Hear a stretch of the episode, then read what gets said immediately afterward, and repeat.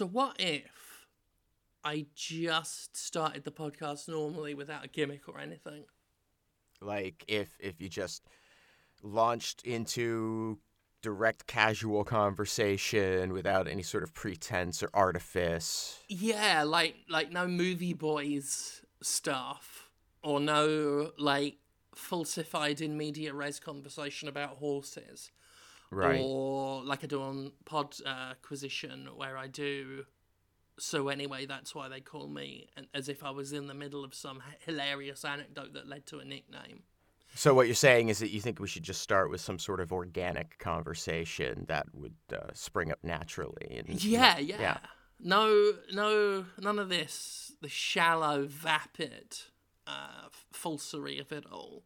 People want raw, organic, acoustic podcasting. Right. They they want to feel like they are parts of the lives of the people in the podcast, and so you you want to bring it to that level and make it intimate. Yes, yes. Yeah. Um, you know, we're, we're being invited into the ears of at least, what is it, about 30,000, 40,000 people. So, you know, just bring it down nice and mellow. Uh, just give people a nice, like, ease them into the fact that I'm so fucking happy we don't have to watch any more of these horrible fucking Resident Evil fucking movies. Movie boys!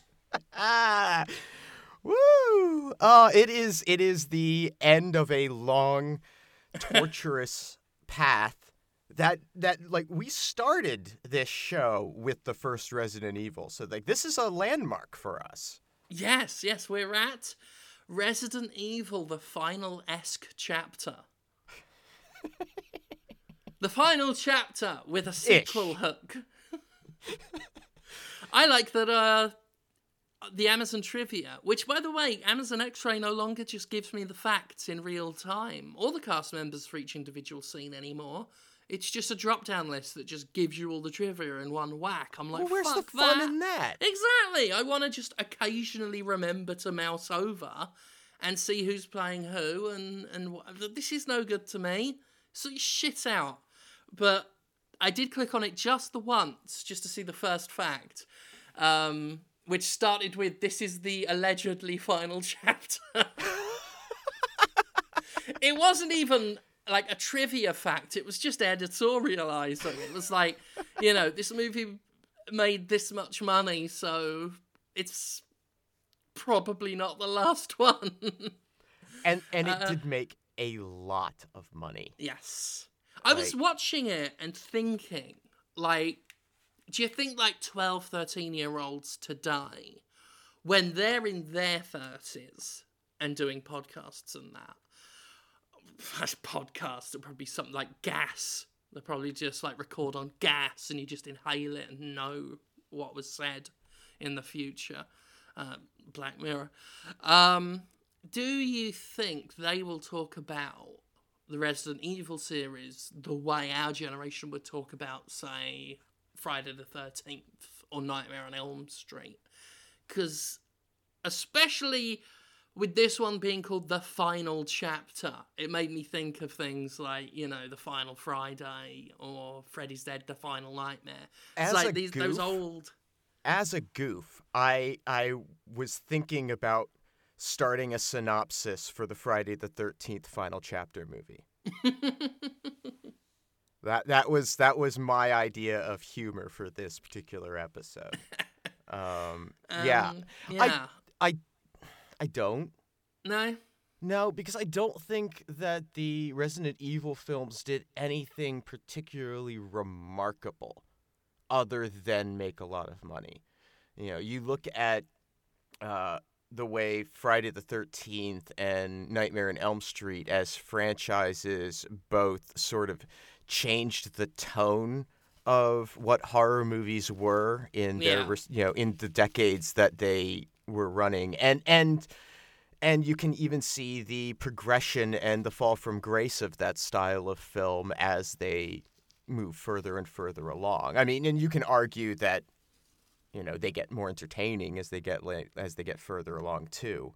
Um, certainly, the- Eventually, they just give up and turn them into comedies. right. Uh, so which Resident Evil didn't do and should have done. Yes. If if this if Resident Evil the final chapter was anything like Freddy's Dead the Final Nightmare, I would have started this podcast in a completely different way because I would have been so happy. Yeah, I think that this film delivers on the promise of the Resident Evil series as set forth. But that's not saying anything. No, no. Um it met expectations based on previous work. Right. So, I like I would argue that maybe Resident Evil is the most consistent sci-fi horror franchise ever made. Now the mm, standard is pretty low, but yeah, but from they've they maintain it throughout. Yeah, they've never had a giant up or down. I've never been like this I, I can't point at any single one of these films and say this is the worst of the series. But I also can't point at anyone and say this is the best. Um, I can look at certain ones and say this is better or this Yes. one is worse. I can say that this is the one that I enjoy the most, uh, pretty easily. Which is the whatever one it is that they're in the Russian base. it's just, it's so goofy. For me, it's the the second one with, the With Tyrant? Um, that one, that one was was had a bit of excitement going to it. Uh, Yeah. Which this film had a little bit of. A, a, bits of, of the final chapter felt a bit more like that one, which I forget which one it was called. Apocalypse. Uh, that's uh. Apocalypse. yeah. Um, Yeah. Um, just and just fucking number them because I I lost track of all the fucking subtitles. and and like the, this is a perfectly serviceable, acceptable film. It's not even that badly paced. No, no, it's got some really nice shots in it. Um, those those shots that actually last longer than a second are quite Right. nice. Uh, um, I the combat say, sequences are interesting, but they are so uh, distracting because of the many, many cuts. yeah, I was going to ask you another question there. Uh, get your opinion on this. Can we call them combat sequences when every single punch, shot, kick, whatever, when every single element of the combat is its own individual shot? Because at that point, I fail to see where there was any choreography. Oh, it's yeah. just It's all done in the editing. Yeah. yeah, it's just like a almost like a zoetrope of hitting. There are a, It- it- a I, I can't of call them fight scenes. They don't feel like fight scenes. They're just. It's like an Edgar Wright montage, like Edgar Wright's signature sort of quick time frame montage of like someone getting ready to do something.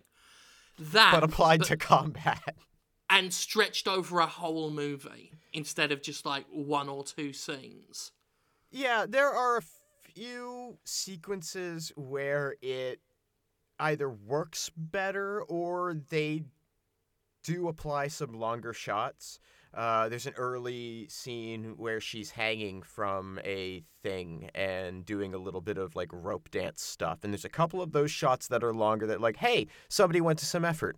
Um, Even that one though, oh, I yeah. just just dizzying and nauseating. That those are the two words that best describe pretty much every action sequence I I, I feel in this But they- are at least energetic as a result and they do show some creativity towards the environments that they're fighting in. Like um, there's a a fight between Isaacs and Alice on top of a transport carrier in this and there are zombies running all over and Yeah, the fighting of Isaacs was interesting. yeah yeah, so th- there's a few points where it works well, and like there's a zombie comes up and she stops momentarily to like impale its head on a spiky thing there, and like there's, it feels But again- dynamic at least. That also might be an issue. Now, like I don't know if you know this, uh, but I'm a professional wrestler now. That's uh, true. for definite. Yeah. And there's a little thing uh, in in that we in the business call ring psychology. Um, the psychology of a match, uh, the logic of a fight, like how you tell a story with the fight that's going on. Um, you know, is is one combatant working a particular area of their opponent's body, and is that going to come into play later in the match? That sort of thing. These action sequences have no what we would call psychology because it's like action figures being mashed together. It's like yeah, there are cool spots. Yeah. There are cool sequence, like not even sequences. There are cool shots.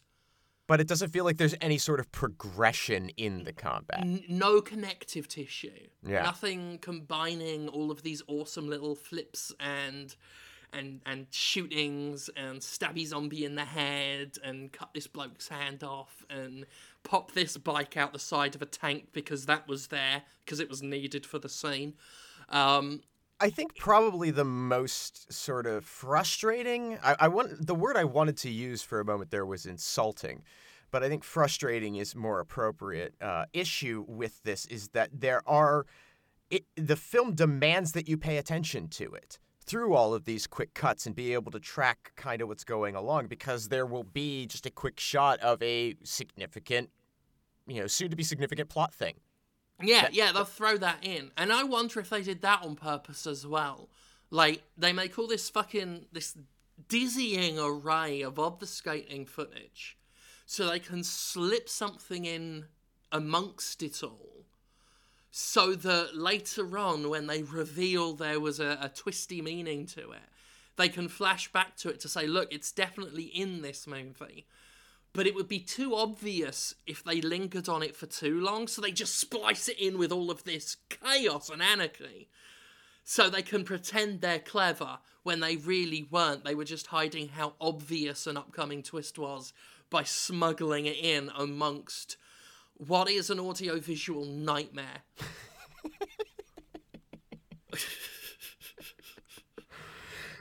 Yeah, I, I would I would concur. I think there is really one sequence in this film that probably should have had a seizure warning attached to it.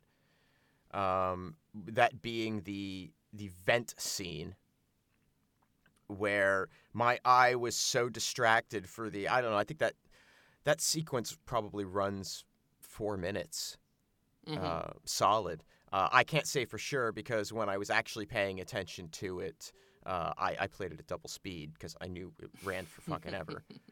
Uh, but it's yeah, sometimes I I just was compelled to look away. Like I know I sometimes talk about how a movie bores me, and so I'll, I'll you'll get distracted and wander off or something. Sure, This but yeah, was like, I don't want a migraine this morning. it's an assault on your senses. yeah, yeah, Yeah. It honestly is just being punched in the face with movie, and that's that. Do you think? Do you think it's the final? Ch- How do you think they're gonna go? I'll, I'll give you three options, uh, and and you can predict one of these three. Yeah, we will get another Resident Evil movie that is just a continuation of this one, Final Chapter Be Damned. We will get that's option A. Option B, a full on Resident Evil, because obviously there's going to be another Resi movie. So, Oh, option yeah. B, a full on reboot, new cast, new story, possibly an attempt to go full Spencer Mansion, you know, more traditionalist, whatever. Or reboot, but with Milla Jovovich again. Um, I, I don't know. I think it is probably more likely uh, that we get a sequel than the full-on reboot. hmm But I think the full-on reboot is, I mean, it's it's close. Which one it would be? I think either way. Soft reboot, I guess, is another option. That's Uh, a yeah. Hollywood favorite now, the old soft reboot. I think either way, uh, Jovovich winds up in it. Yes, could be a cameo thing or a. Yeah. or what Um, have you. and and and I think and I think that applies in both cases. Even if it's direct sequel, they could direct sequel with a whole new cast of characters, and have Alice come in at the end to be better than everyone. yes, yeah. because we've got to remember that Right. she she is better. She she is the Ronda Rousey as compared to the entire Oh. WWE Women's Division. on this, Throwing this, this Sunday night. shade. Um, there's a lot. There's a lot worth throwing. But Um, I- but no, I think you're absolutely right that there's no chance that there is not another Resident Evil movie. Just to put this into context, okay, we have now six films that have generated over 1.2 billion dollars in box office revenues. Oh fuck my dirty mouth. Okay, at a cost of 288 million dollars. So nearly a billion dollars in profit on these films. And this one made enough money at the box office to absorb the cost of every other film in the franchise. So yeah, there's going to be another one. Yeah. Um, yeah, there is absolutely no doubt that that final chapter be damned.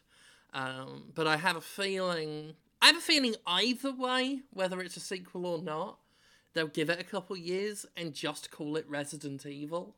Yeah.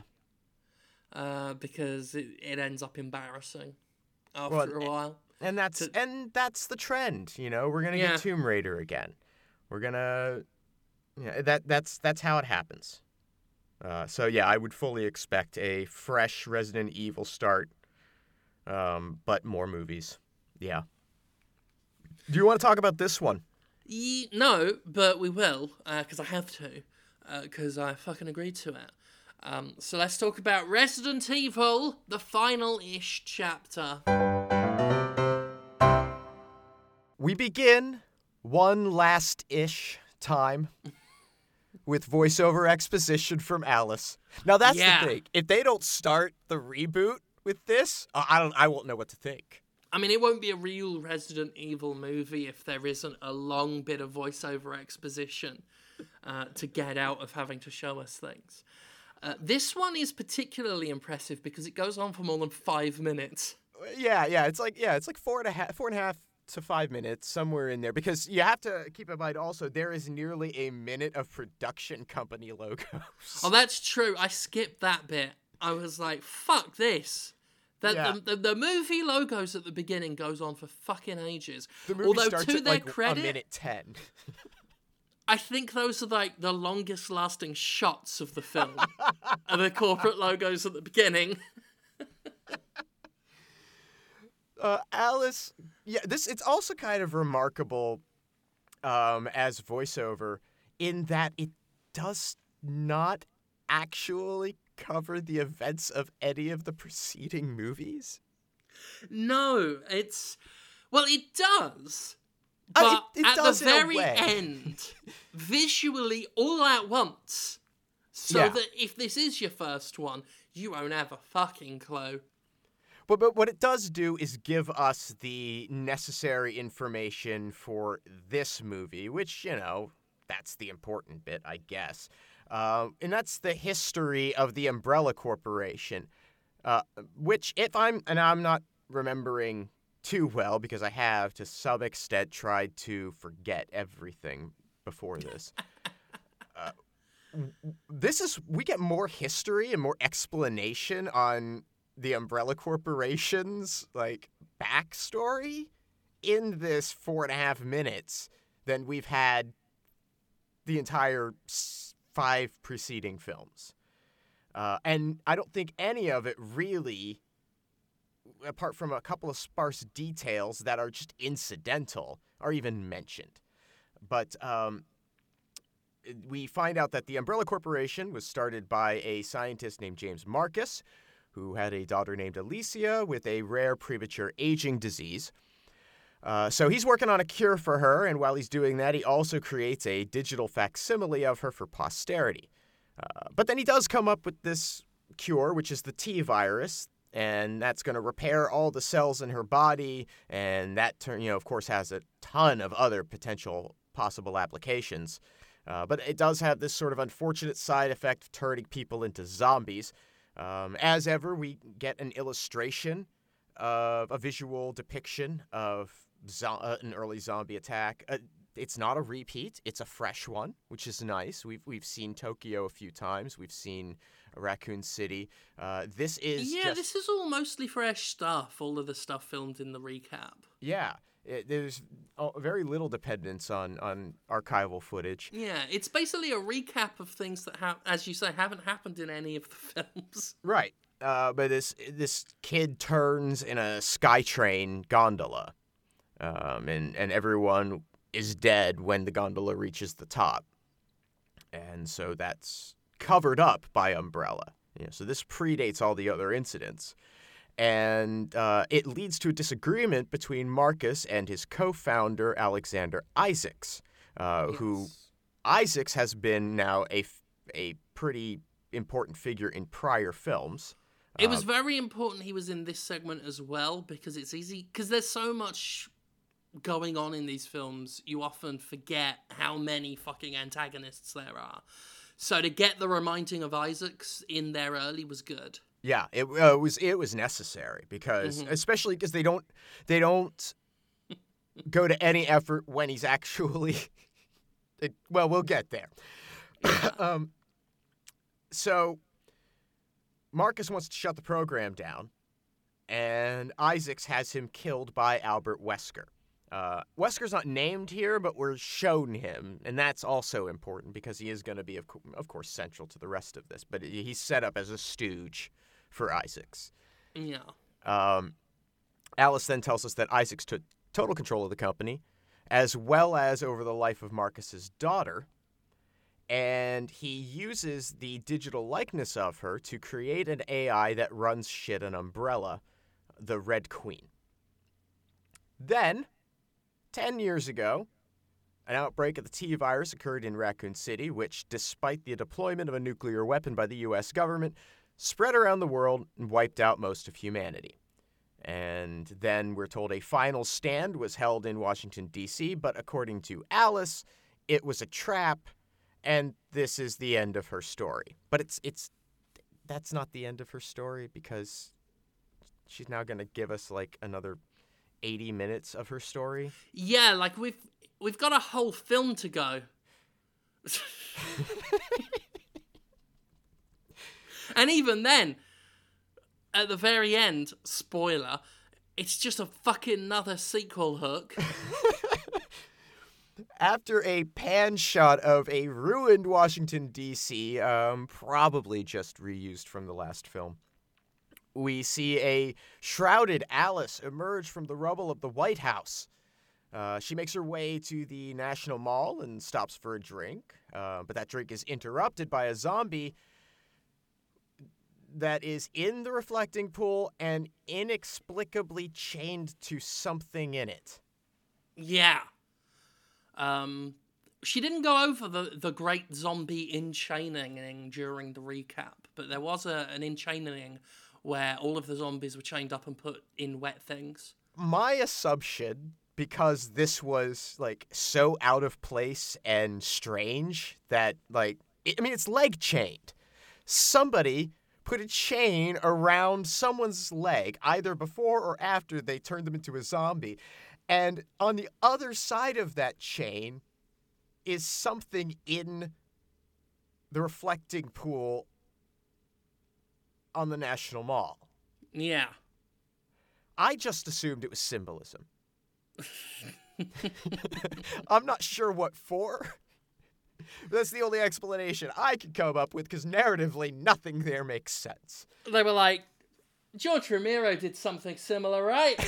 we can do this. We can top that. Did you know?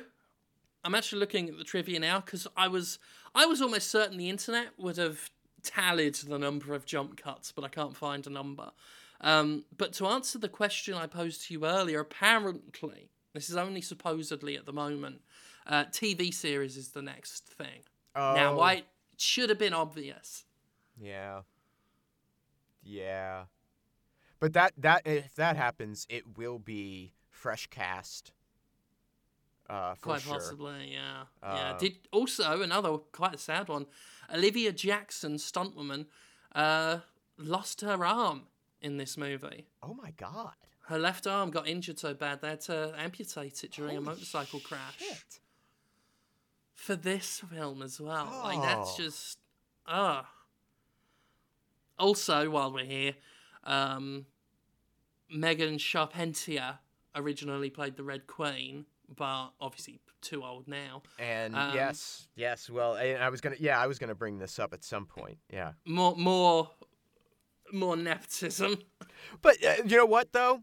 At I will- least I will attack a child for nepotism. But I will say this. First off, she's not terrible. no, no, no. Actually, to be fair, not bad. She's not terrible, and I feel like because they're going to do this really horrendous narrative turn later in the film, she makes sense. I'm okay with her. I yeah. yeah, I, mean, I, I, I was joking. Yeah, It's, I wouldn't- uh, I- she did fine enough. yeah. I can't. I can't drag this decision on any level. Uh, Her her accent gets a bit bizarre sometimes. does get a little yeah. Ooh, ooh, ooh, I'm English. ooh. Then again, the same's true of Wesker. Some of whatever accent he's doing ends up a bit weird sometimes. So Alice continues wandering around this ruined Washington, scavenging for weapons. And in a building, she wakes up one of the horrid zombie dragon things. Yeah, which made me laugh because I don't know if you know this, but I'm a professional wrestler now, definitely. I had not heard. Um, and I I know a zombie dragon in real life. Wow. I bet. I bet He's- more talented. his name is Zombie Dragon, um, and he's a zombie dragon. He's very talented. One of my favourites in uh, PWA. Uh, one half of the tag team champions Well, there you go. uh, in the left hand path. Uh, very good. Has a. I've talked about him before. Has a mask like a Daedra. Um, very cool. Very cool. Better than this zombie dragon in this. Although on Twitter he told me he was a third cousin. and we were bantering about it on Twitter. Apparently, a third cousin. They've had good times together. I just I don't understand why it's laying there in wait, buried under rubble. I mean, I would say at some point, at, th- there comes a stage in a zombie apocalypse where what else you gonna do? I guess. Like honestly, if you're a zombie dragon and you've been zombie dragoning about the place for It's like been ten years. 10, 10 years, which um, canonically and chronologically is impossible um, based on the dates we're given throughout the movie franchise. Uh, there's something in the trivia about how it, it literally can't have been 10 years, even though it is. Um, but yeah, like after a decade, allegedly, uh, you probably are going to hide under rubble just out of boredom, just to see what it's like. Reminds me of um, a certain uh, point in a certain uh, episode of a certain show where someone's bashing their head against a table in an attempt to make it a hobby. Um, at some point, you are just going to hide under rubble I guess Because- that's fair. out of boredom. Like he probably did way more interesting things than hide under rubble. Don't get me wrong. sure. For the Oh, he's got hobbies. five years. Yeah, you've got to have hobbies because otherwise, I mean, you'd just go, you'd go mad. I mean, I'm sure he took up knitting, coin Mhm. collecting. And Yes. eventually it's like, fuck it, I've done everything. There's no one to talk to. I'm going to go rubble crawl hiding. into this destroyed building and just take Yeah. a nap. Okay. Now, I, I do want to go back to this this timeline thing. Just one quick question about that. Uh, it's less time, right? It should less time should have passed than that, right? I believe so, yeah, it couldn't possibly have been that long. Yeah, yeah. I think I know why. This is gonna Aside be a, from the fact that just 10 years is a convenient number. the Hollywood standard, this is a long time. I think it's also the amount of time, uh, like a, a good amount of time for and for the radioactive fallout of dropping a nuke on this city to have dissipated enough to make it possible to enter it and live.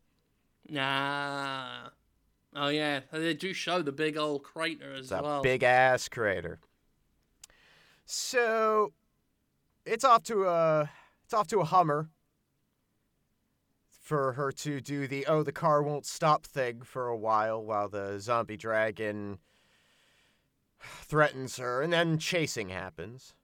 And the dragon picks her up for a bit before tearing the roof off the Hummer and she hits it with the wreckage of a plane before they play a game of chicken that ends with her smashing the dragon into a shipping container and blowing it up with a claymore mine found in the back of the vehicle. Uh, it is just as exciting as I've described it. And air raid siren sounds, and a drone flying above identifies Alice. Who is operating the air raid signals? And what's setting off the air raid signals? We do not know. Probably, and again, just a theory, more very bored zombies. Okay. Eventually, even a mindless flesh eating undead monster, given enough time, will be bored enough to think, what does that button do? Uh, but we do. This does indicate that someone is still tracking her with you know satellites and whatnot. Uh, so that that that thread's still running through. She wanders into another building and follows some noises to an old line printer. That's A functioning and B in this place for reasons. Again, eventually zombies are just going to start will set up fixing shit. printers. I, I realize now as I say this, I'm actually just relaying the plot of, uh, I believe, Land of the Dead, where eventually Yeah. the zombies just start re- reverting back to doing normal shit. Yeah, the, the with the guy with the gas pump. Yeah, because eventually uh, Romero just got too fucking wacky. Yeah. Well, you know, he's it, either that or he's like, God damn it. Okay, people people haven't gotten it yet. People haven't gotten the zombies or us. All right, what can we do?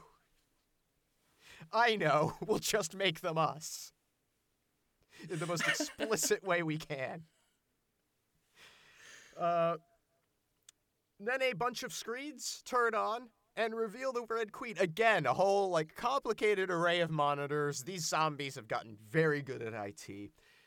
Uh, and the Red Queen lets her know that the last human settlements on Earth are going to be decimated in 48 hours. And, curiously, asks that Alice prevent this by returning to the hive underneath Raccoon City and finding an airborne antivirus that will kill anything infected by the T virus. And to sweeten the deal, she's throwing in Wesker, who has also just arrived at the hive after having set up that whole Washington, D.C. last stand thing as yet another convoluted plan to kill Alice. Now, okay. Uh, yeah, remind me again. How did the last movie end? Because again, these all blur in my mind. Is the did the last movie end in the White House? The last movie ended atop the White House. Yeah. With then it- Wesker having assembled Alice and a few other remnants of humanity, some umbrella crew, and, and he says, This is all that's left. And it And- looked like that could have been a cool premise for a movie, but then this one happens and that's all just gone. It, yeah, it's a setup for a big, like, climactic battle to happen. Uh, Yeah. none of which, and then it jumps an indeterminate amount of time from all of the creatures flying at them atop the White House to nobody at the White House. But I'd like to go a little further back and, and, and talk a little bit more about the last film. Because if you'll recall, the last film began, and, and I know we've all tried to forget this, but the last film began with Alice having been captured by Jill Valentine hmm Uh, the actress who portrayed Jill Valentine, by the way, was not asked, along with many other cast members, not asked to come back for this one. They had her. Umbrella had her. Yes. And then the plot of the prior movie, the fifth installment, Resident Evil Retribution, if I'm remembering correctly, One of them. Is that Wesker goes to Alice and helps her to escape with the assistance of the Red Queen from an umbrella facility where she's been held. Only to lead her to a trap in Washington, D.C., where she is supposed to die.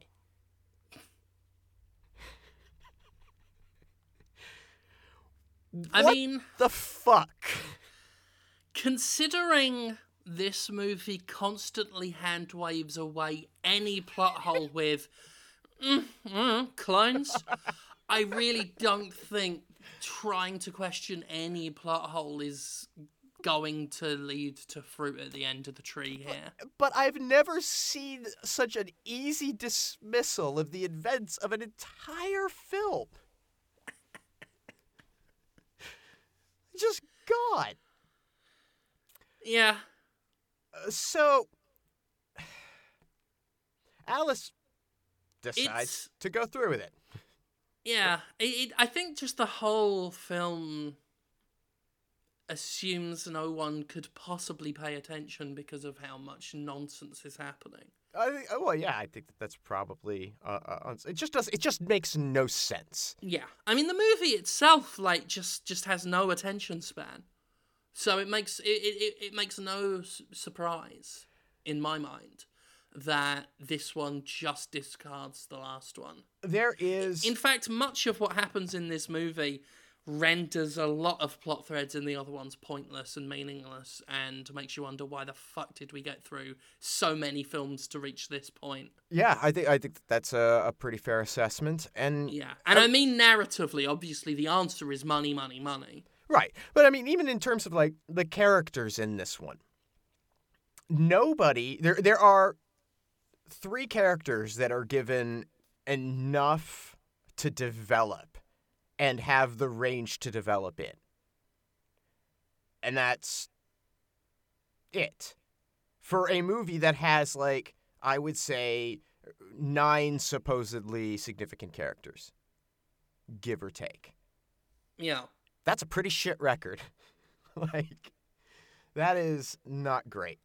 Uh, but Alice heads off towards Raccoon City in a car. But about 50 miles out of town, she hits a spike strip and has to get out of her car. And when she gets out of her car, she steps down on her foot and, and seems to have a like a twisted ankle or a broken ankle or something.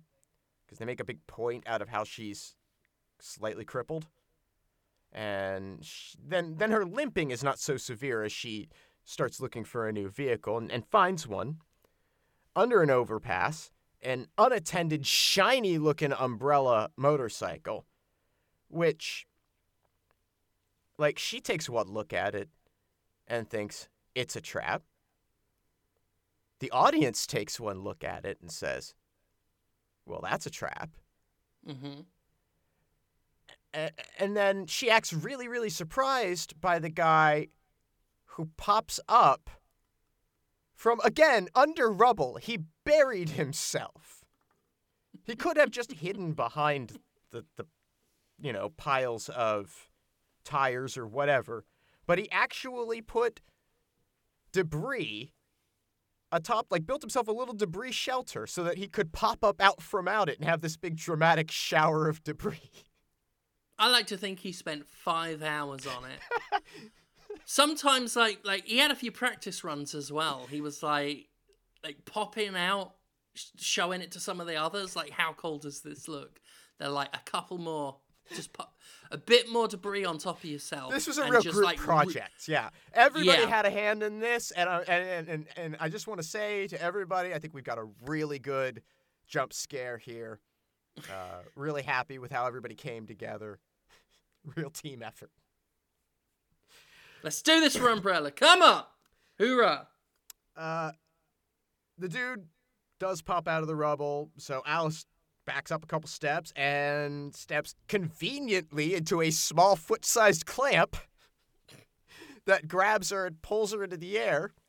While a few more dudes drop down from the overpass. Uh, the jump scare guy hits her a couple of times in the stomach before she then laughs at them, grabs his gun, and does fancy hanging from rope by foot fighting until they're all dead. Yeah. Which again is presented to us with uh, a nauseating array of jump cuts. Yep. And and I'm sure they got a really good Cirque du Soleil performer to film for that one long shot where she does a full 360 degree rotation. Yeah. A comparatively long shot. Well, right, that's what it's I more yeah. than half a second. Yeah, well, those people um, can do a rotation pretty quickly. Yeah. Yeah.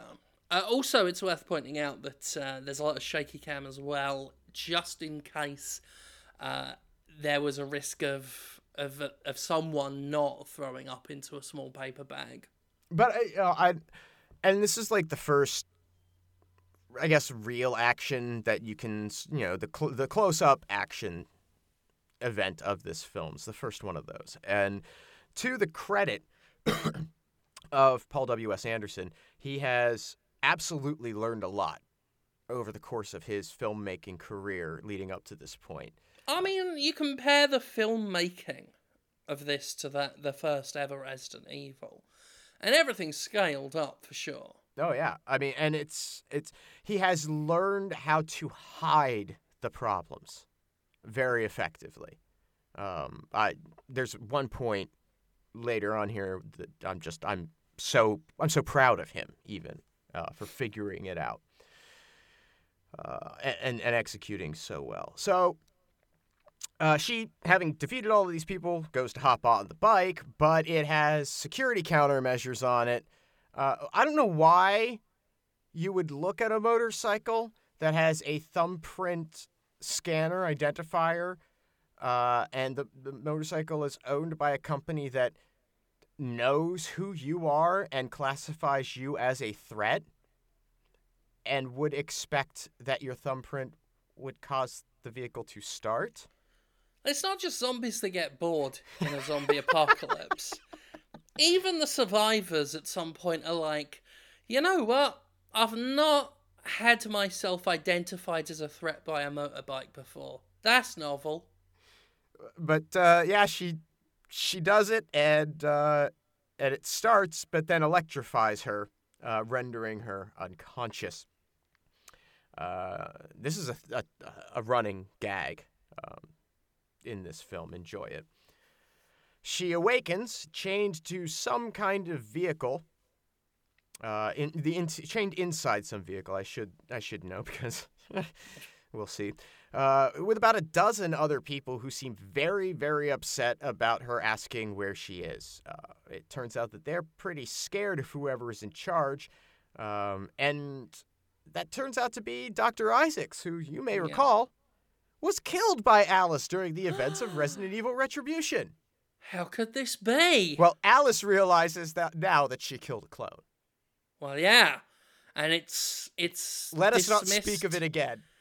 It's dismissed so easily. Like like if they hadn't have just straight up ignored the ending of the last movie, this would be the point where we could have said I've never seen a plot thread dismissed so easily.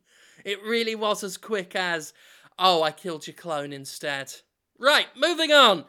Well, Uh, that aside, uh, and again to give Anderson credit, and and you know the many other people that have that worked on this film, um, I like. I really did like the interior shot of this tank with Oh all my of God, the, the yes. crucifixes hanging. Thank you. I You've was just got- about to bring that up. Yeah. This- the design of this interior is awesome. It's Yeah, moody, like, it's this- rusty, it's i but it has these yes, it has the crucifixes all just sort of dangling everywhere. There's this militant aspect to it, but a cult like aspect as well. You've got Alice there in the Bindings of Isaacs, and all of these other people uh, inside, scared and weird. And the way it's framed, and there aren't many jump cuts here either, so you can actually linger on some things and appreciate the mise en scène. Um, but yeah, yeah, it, this one moment uh, I think this is the only moment in the whole film where I was like, you know what, Th- this I actually think is quite atmospheric and moody and, and well well portrayed. Yes. But why are these people here? Now that part of it, let's not worry about it. Okay, sounds good. It makes for a cool shot. It makes for a very cool shot. And so I fuck it. I'm like I I could come up with a narrative justification for it. I but- mean, I could as well. Like, are they there as zombie bait? Or, but then again, why why that whole unbelievable shit that comes up in a minute? Why is he running a cult inside a tank? It's cool, but why is he doing it? Well, uh, actually, I, well, that I think we might be able to. Oh, all right. I don't. You know, I don't know. I don't. I don't know. Uh, but uh, Isaacs reveals that sh- Alice has delayed their work in cleansing by at least a year. Uh, to which Alice comments that you know he could have ended this at any time, alluding to the uh, existence of the antivirus. And this causes Isaacs to suspect that Alice knows more than she's letting on, i.e., the antivirus that she has very clearly alluded to. So he takes her out of the vehicle, which is in motion uh, this whole time, and ties her to the back of it to run behind and be chased by a horde of zombies that's in pursuit of the vehicle until she is ready to reveal what she knows. Um, yeah. I Again, it was one of those things where it's like they had the cool visual, right. and and that was it. That's all they wanted and needed and cared about. Yeah, this and and they try to run it out, right? They they they try to extend this gag. Yeah. Um so I don't I don't know how I- how I feel about it. It it doesn't it's, it doesn't make a whole lot of sense narratively, but it is kind of a cool shot and it does give Alice an opportunity to demonstrate how awesome she is in a minute. Uh, back at the hive, Wesker gets contacted by Isaacs, who shows him the still alive Alice running behind the transport, and relays his his suspicions of her knowledge about the antivirus. Uh, so he orders him to set the security of the hive to maximum. Heading back to the road, Alice's Al- Alice manages to grab the back of the transport while the guard atop isn't looking directly at her, and he pulls him down to be overrun by zombies. Now, uh, a second guard gets sent up top to check on the first guard when shots are heard, and then he gets thrown off the side. Hmm. and then it's Isaac's turn, and fighting really happens. And there is a fair bit of back and forth in this fight. It's a pretty evenly matched kind of deal. Alice, of course, winning because she is better. She's so good. Uh, so she gets to get her cuffs removed at one point, and a good cut on his back. And uh, and it's around this point that the second transport that's running parallel to them finally observes them fighting and fires their minigun in their direction. Uh, now, I just who trained these motherfuckers? They are firing a minigun. That's a lot of ordnance. It's a big spread hmm high wind conditions, Yeah, yeah. and the CEO of your company is on top, and like he's in the line of fire. Mm-hmm. Mm-hmm. I, I, I fail to see what your issue here is, because it's an umbrella employee. Right. So of course he'd be terrible at this and would fire a minigun at his own CEO by accident. You, you know what? You're right. I'm That's fool. the one of the few narrative consistencies in the film.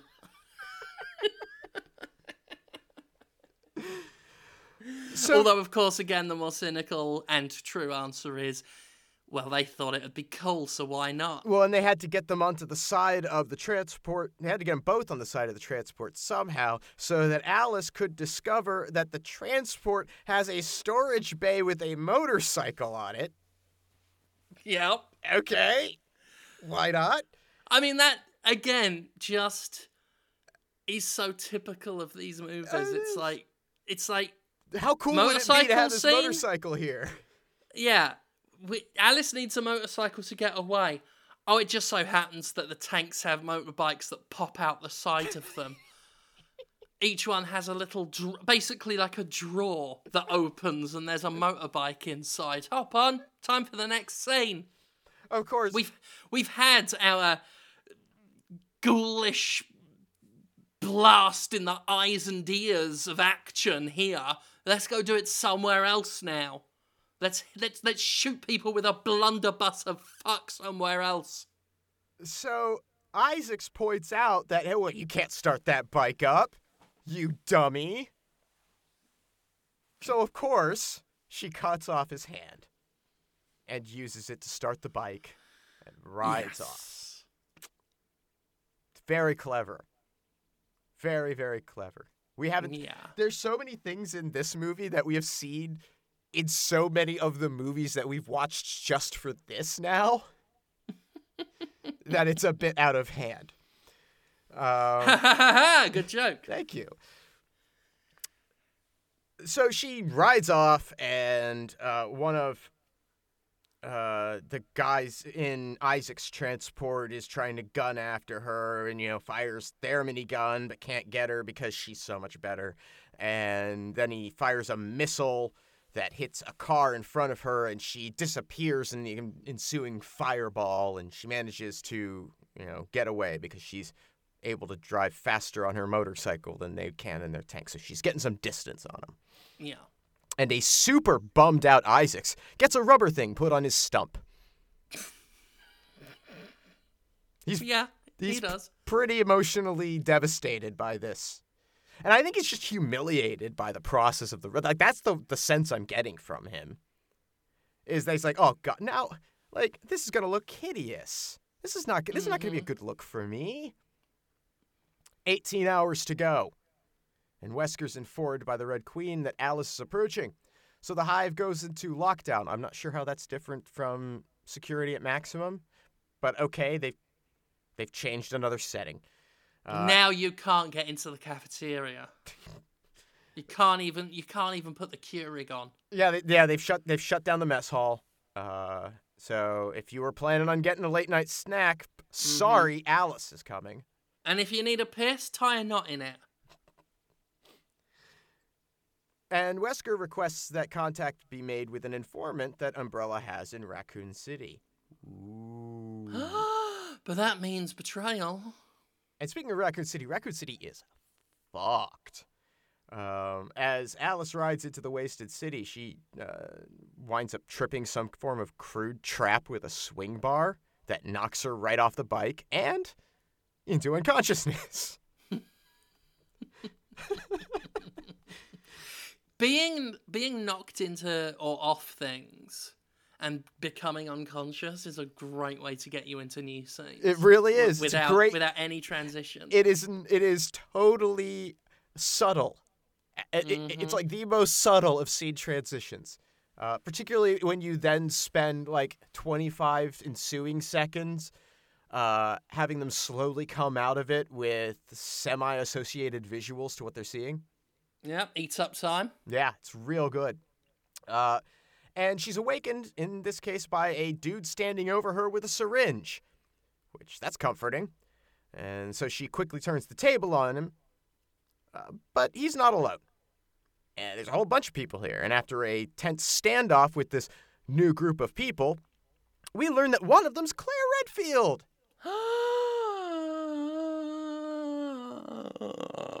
Oh, fucking hell. I hate this film. Uh, We haven't seen her since like the second movie, I think. I think it was later than that. I think it might have been the third. Okay, that could be right. Might have been the third. I don't think Claire was in the second. The second was um because that was in Raccoon City. Claire that's right, yeah. Redfield Was uh, I think with the. Yeah, it doesn't matter. It doesn't it's matter. it's it's the one that I think ends with them on the tanker, and Jill coming after them. Mm, something like that. Yeah. well, uh, she got captured by Umbrella wherever it was she was last seen, and I'd like to note that that is exactly what I wrote in the synopsis. Wherever she was last seen, I I did not go check at any point, um, and she was being brought to the hive, but uh, she caused the pilot to crash the plane and escaped, or something, and so she's holed up here in Raccoon City with a group of survivors in a crumbling skyscraper. And they're all kind of fucked because heh, Isaacs is on the way with that horde of zombies in his wake. So, after there's a little bit of dramatic tension infighting caused by the rash and emotional Christian, who is totally, you know, totally the guy that we should all be suspecting is the traitor because of how he immediately demonstrates his mistrust of Alice. Fucking bad, Because- bad bastard. because this movie thinks you're a fucking idiot. Uh, Alice manages to, uh, she- or she tries to, convince the survivors to flee while she goes onto the hive alone. But before any action can be taken, she collapses. So Yeah. Claire and the leader of the survivors, Doc, takes her to an infirmary where Doc gives her a healing potion. Literally a healing potion. Which he has to, of course, take a drink of first because it's very important that we establish that uh, Alice does not trust these people. You know, she trusts Claire. She has experience with Claire, but she doesn't trust anyone else here. That's important. It's really Mhm. important that we establish this firmly in the narrative. She does not trust these people. She's not. I, I let me just clarify. She doesn't trust these people. These these people, right? These specific survivors Okay. does not trust them. All right. Doesn't doesn't trust them. Okay. Uh, and Claire makes it obvious that she's been shacking up with Doc. Uh, who gets Doc gets called away to go address the rest of the survivors who are uh, clearly concerned about the odd-coming zombie horde. It's a little bit worrying. A little concerning, uh, sure. Uh, so Alice tells Claire about the existence of Umbrella's cure, and Claire first is like, "Okay, so you don't trust these people that I've been hanging out with, but you're gonna trust the AI that has betrayed you on multiplications." Sure. Fair point. Uh, but Alice is like, "Well, if there's a chance, I gotta do it." And and then uh, I wish you said it like that. And Claire also points out that the cure will probably kill Alice in the process if, if, if it works as advertised and kills anything infected with the T virus because Alice was infected with the T virus. Oh, and by the way, by the way, I would like to also point out, just go just rolling it back. At the end of the last movie, Wesker injects her with the T virus to give her her powers back for this final battle. And then it's just dropped. She's like, no, he was Yeah. faking it. Yeah, I was thinking about that. Like I, like I, I was sure that they put her back into superpowered mode. They had, and I think they casually just dismiss it as part of the ruse that Wesker. Yeah, perpetrated? probably.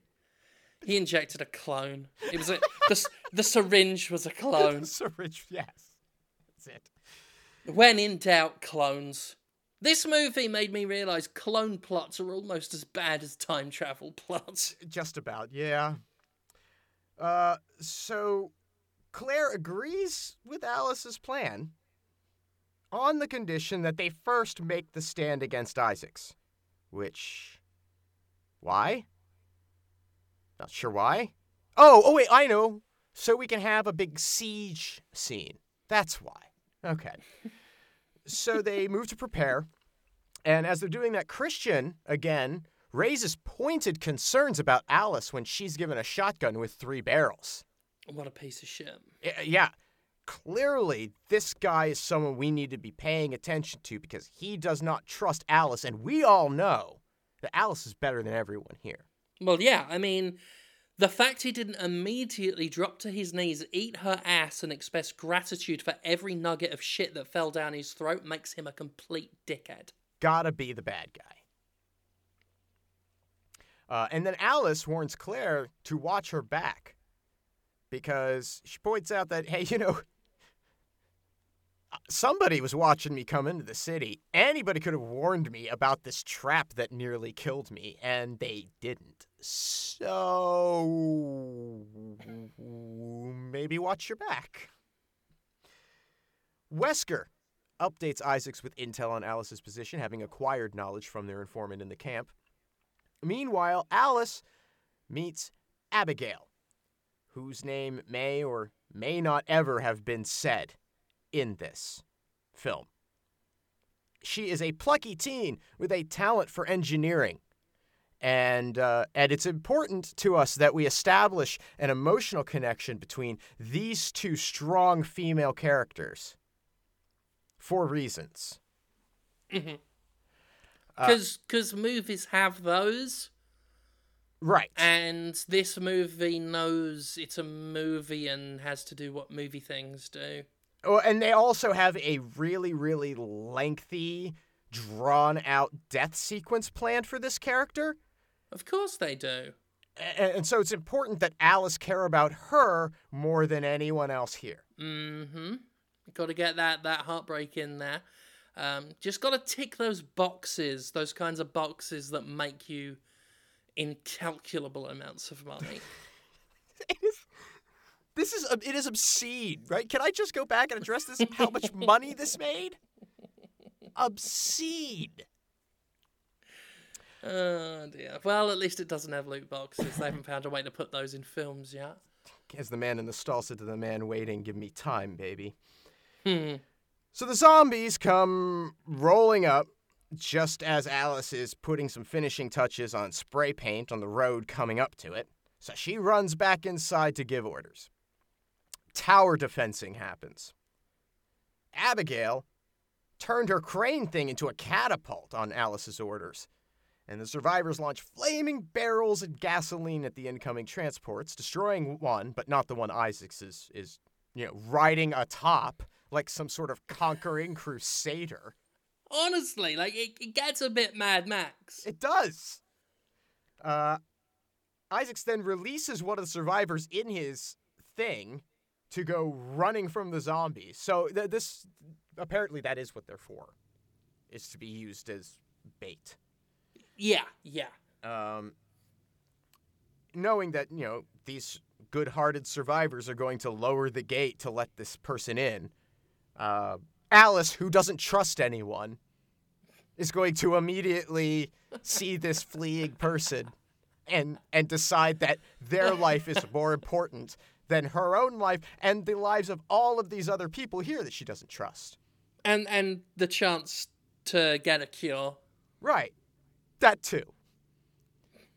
So they lower the gate, try to rescue her, and, and then Isaac shoots her at the back just before she reaches the gate because he's a dick. And it, like it's it is so unnecessary for him to do. Just so completely not necessary. It's just a dick move, and I love it. Cuz it's not like it's not like this survivor is going to get in there. They're going to hand her a gun and she's going to turn the tide of the battle or something. As entertaining as that would be, how great would it be if she got in there and it turned out she was better than Alice and the whole That movie be became about her? Not what happens. Uh, Not quite. Uh, so then they, you know, close the the gate, but some zombies get in, and that causes them to fall back. And there's some other countermeasures, including raining concrete down on the incoming zombies, and then later pouring their burning fuel into the center of the building, having attracted the whole, you know, as much of the horde as they can, and just incinerating them. Yeah. Neat shots, really cool looking shots. Dumb, dangerous, certainly fatal idea. It's an umbrella level idea. Th- yes, like yes, the survivors are now take their cues from the corporation I that destroyed the world. I like to imagine Isaacs is outside thinking, "Oh, that's a good one." That's a nice touch. Yeah, yeah I wish I had notes. that. Can we patent this? If I had two hands, I'd be writing these down. You know, you know what this, you know what this needs though? A big underground base. Holy shit, that's a fantastic idea. Do you think we can get one of those? Uh, eventually, Alice ziplides from the top of the tower, uh, leaving everybody else up there to die. I guess, as it burns to the ground in cinders. Just a thought. It's okay. Uh, so she fights her way through this now diminished horde to pour gasoline directly into the vents on Isaac's transport and drop a flare in it. This is fun. And it's a good shot. It's a neat effect. It's not effective, apparently, because I guess the only people that died in there were the survivors that were Mhm. in there. Like the Yeah, yeah. the religious semi-captive people because there's two other guys that get out of it and fight her. and that doesn't even account for Isaacs. Uh, but the first guy pops up out of the tank and, and he gets shot in the head immediately. And the uh, second guy, uh, who is very good at martial arts, uh, does the fighting with Alice for a bit before she shoots him in the chest with her tri-barrel shotgun. She then goes looking for Isaacs, but he's long gone. So she Yeah. settles for She failed in the finding of Isaacs. heyo. I was wondering how long it would take you to react to one of those. I've been doing them the whole show. Uh, I got I got rhymezone.com open on my phone. so she settles for for having the martial arts guy get the same running from the zombies treatment she had previously, as the survivors drive off in Isaac's transport, which is now still functioning despite the fact that there was a explosion of gasoline inside of it. there was still enough gasoline left. When when you explode gasoline, it only like only about like fifty percent of it catches fire. Well, I was I was just I mean I'm not even talking about needing fuel to operate the vehicle. I'm talking about damage to the inside of the vehicle and its controls and No, it took no, it took No? no, damage, and Just- it's, it took no damage, and it's got a it's gas. just fine. Okay. Everything is fine. The survivors observe two more undead armies are converging on their location. Uh, so Al- Which they they detect with heat signatures. Right, yes. On the cold undead. that that immediately stood out to me. You see this Thank big you. massive red heat signatures. Which again, cool visual, scientifically improbable. right. unless Uh, unless you know, unless it was established in in one of the other highly forgettable films that our zombies are warm. And- I mean, they can be knocked out with kicks to their head, so who the fuck knows? maybe they're generating friction on their feet from the running. And that's what's getting picked up. Sure. Okay. Yo, it's like it's like being able to see someone's footprints in Metal Gear Solid with the thermographic goggles on. Yeah. Yeah. Yeah. Yeah. Yeah. Yeah. Yeah. Why fucking not?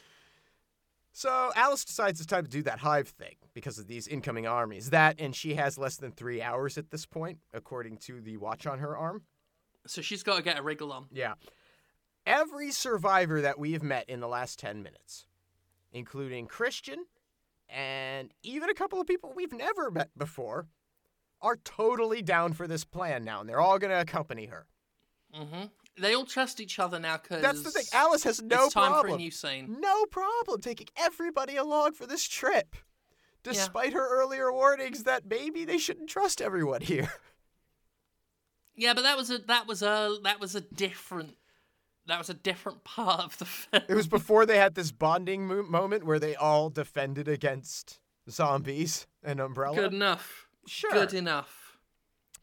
In the hive, Wesker decides to take full control of the facility's security measures, pointing out that Alice got away last time when Red Queen was running things. Just not an invalid point on his part.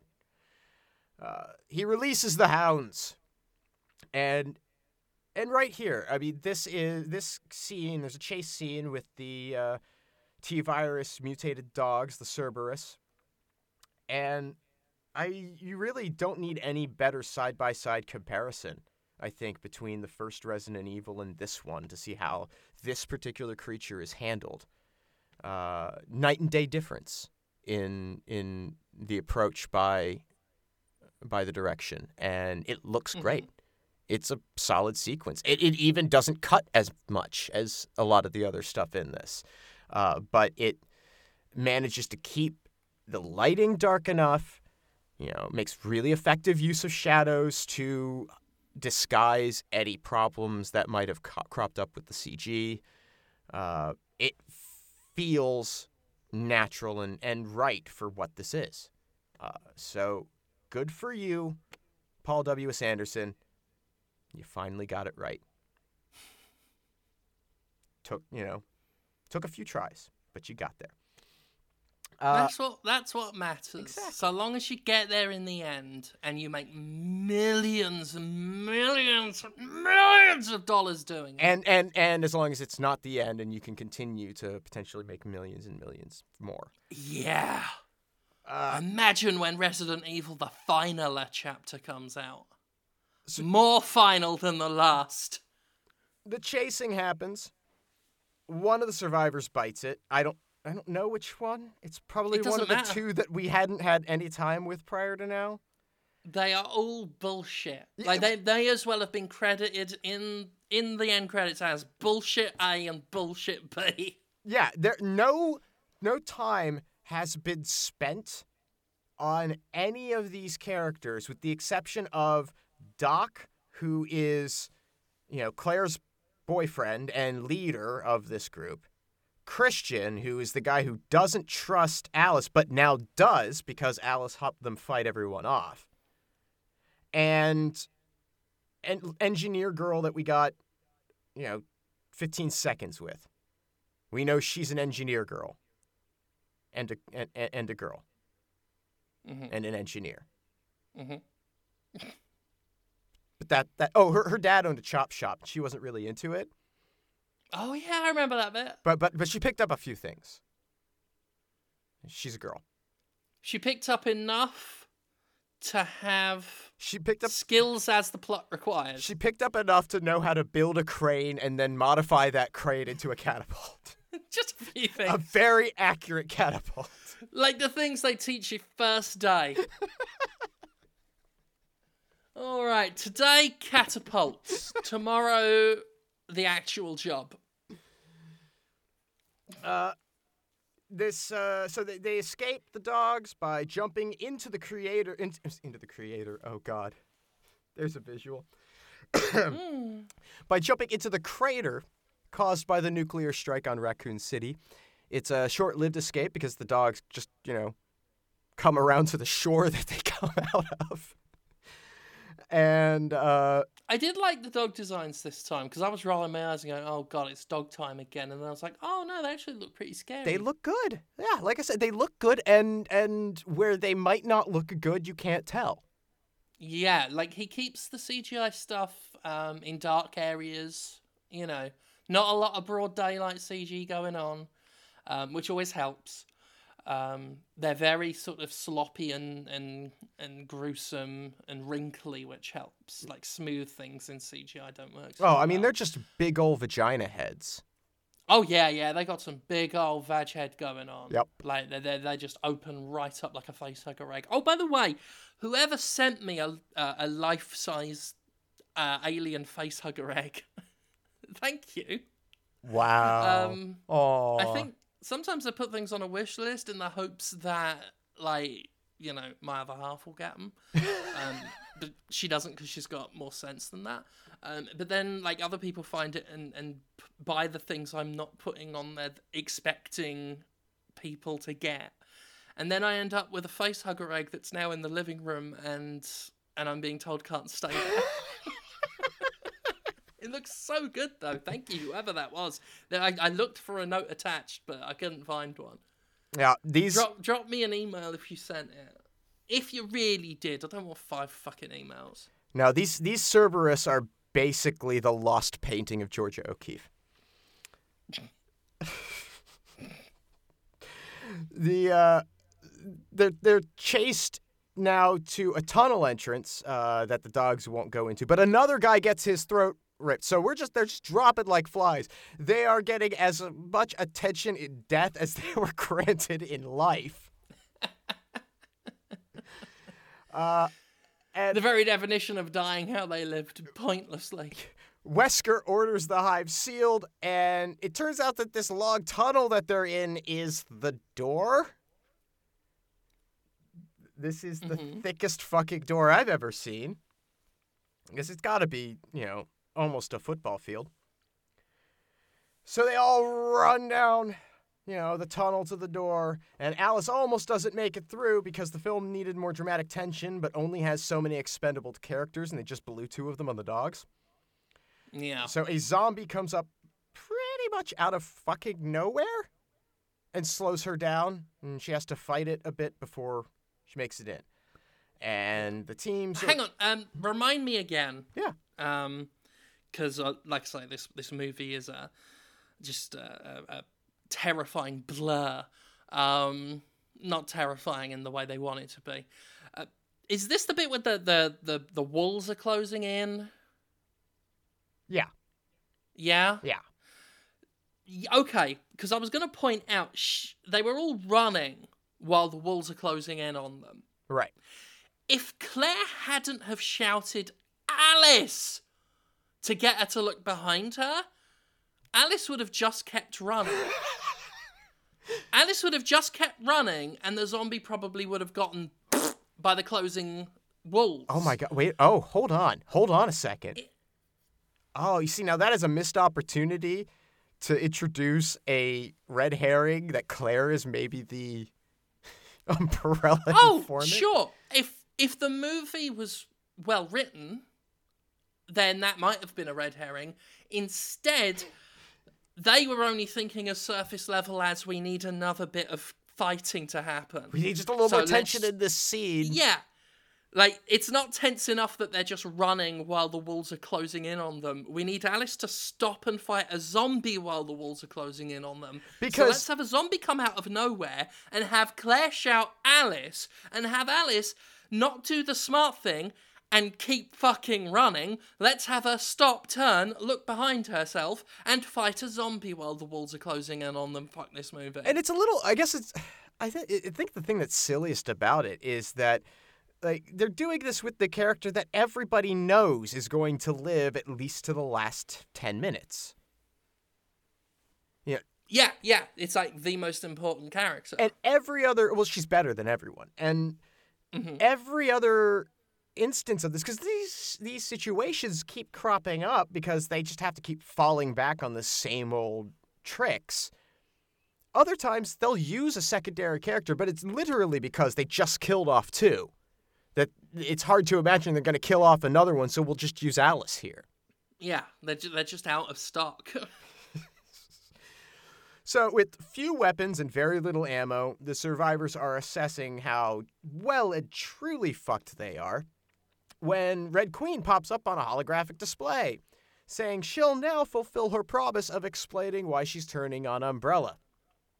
And shows a video of a board meeting about a year and a half before the outbreak.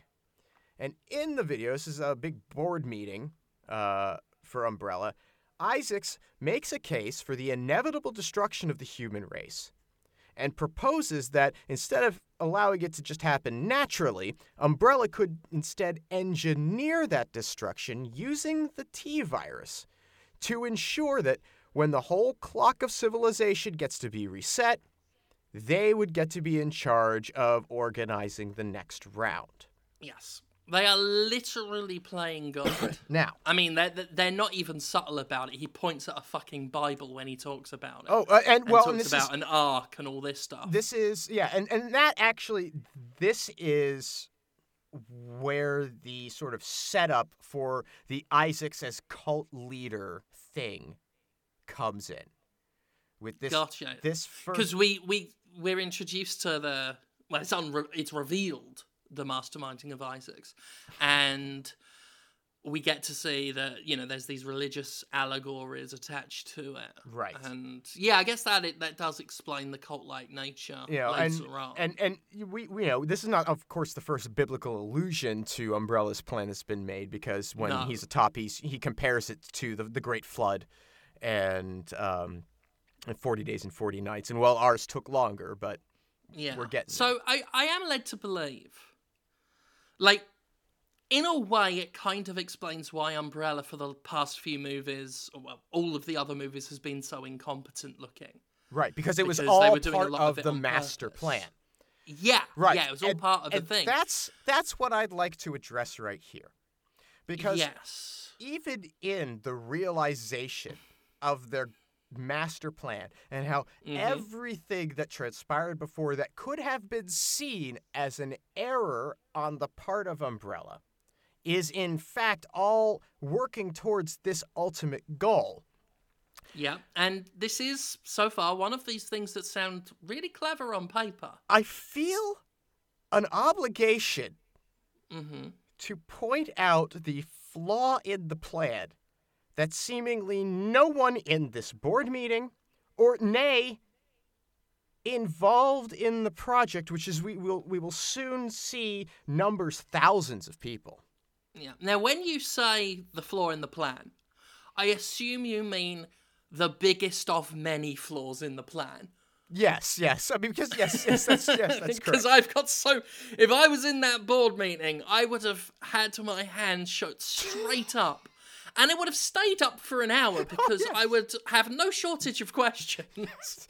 But uh, yes, specifically what I am thinking of is here these people, these uh, upper elite in a corporate environment, uh, the the managers such as as it will, and and uh, just as a sidebar, if you have Netflix right now, uh, there's a new documentary series that just released like last week. It's called Dirty Money. Uh, the third episode in that series, uh, it's it's all about various like uh, criminal slash maybe not quite clim- criminal, but should be uh, practices relating to finance and, and money and, and ways in which money is is uh, is criminal. And in this third episode, it, it addresses pharmaceutical companies, specifically uh, Valeant, uh, which is a, a really it's more of a management company. Their practices was their practice was to come in and buy other pharmaceutical companies, completely destroy their R&D departments to eliminate costs, and then jack the fuck out of their prices um, on lower volume drugs in order to make their profits skyrocket. It's very similar to what Martin Shkreli uh, was known for having done uh, on a much bigger scale. It's a fantastic episode. I really uh, strongly encourage anyone to watch it. Umbrella is Valeant. They're a company of managers that happen to have some incredibly good R&D product that they have scuttled everybody who worked on it seemingly. hmm And this is this is- comes to the heart of the issue is that people who I think are in upper management really only ever think about people in upper management. And the flaw in their entire cleanse the earth and uh, come out of it as their rulers uh, sort of stratagem is that that system uh, of you having great and tremendous power as a result of your position only works when there is a shit ton more people underneath you. Yeah. Holding you up. po- at some point, the gods of this new world are going to have to decide who the poor gods are. Right. Somebody's going to have to, you know, like grow crops. Mm-hmm. It's they're basically creating a citadel of Ricks. yes. Uh, yeah, that's one of the flaws. um, another one would be there are better ways of doing this than a zombie outbreak. Sure. Quicker, better ways that won't cause as much structural damage. Um, there are what? What else? What other issues did I have with this? Oh yeah, uh, I would have said, okay, um, Mr. Isaacs, great plan, love it. Uh, rule as gods, fantastic. Uh, as long as I'm not the one who's, uh, you know, got the garbage disposal job. Um, why do we have to build a big fake Tokyo?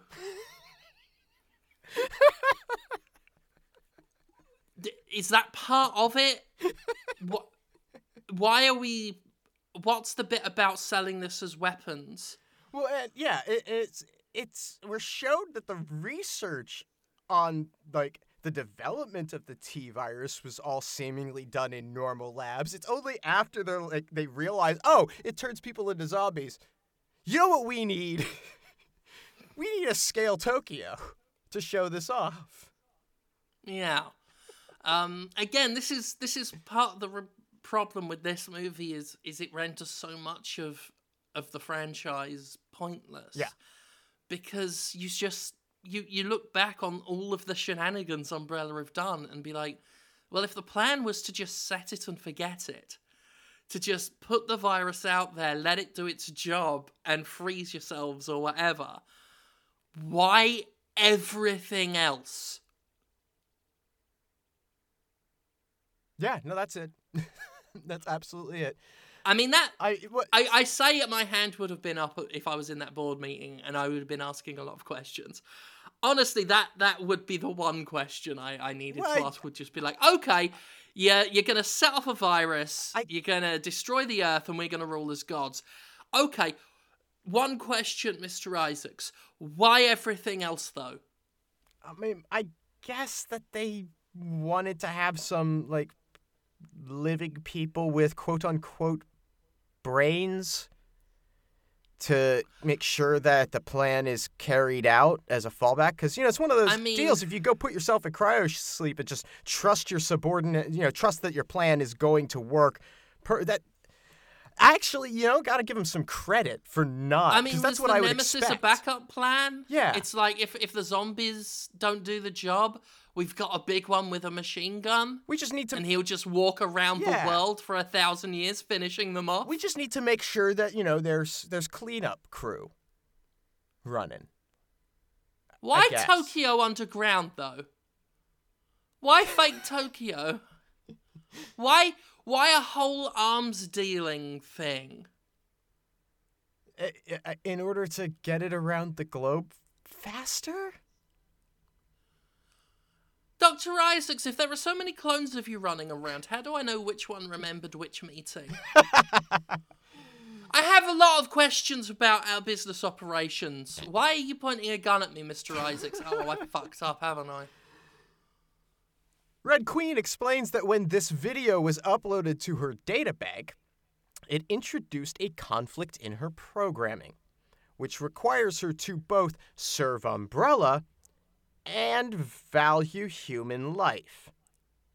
Mhm. Okay, who wrote I this AI? I thought Isaacs wrote the AI. Why the fuck did Isaacs write the AI with a value for human life in there?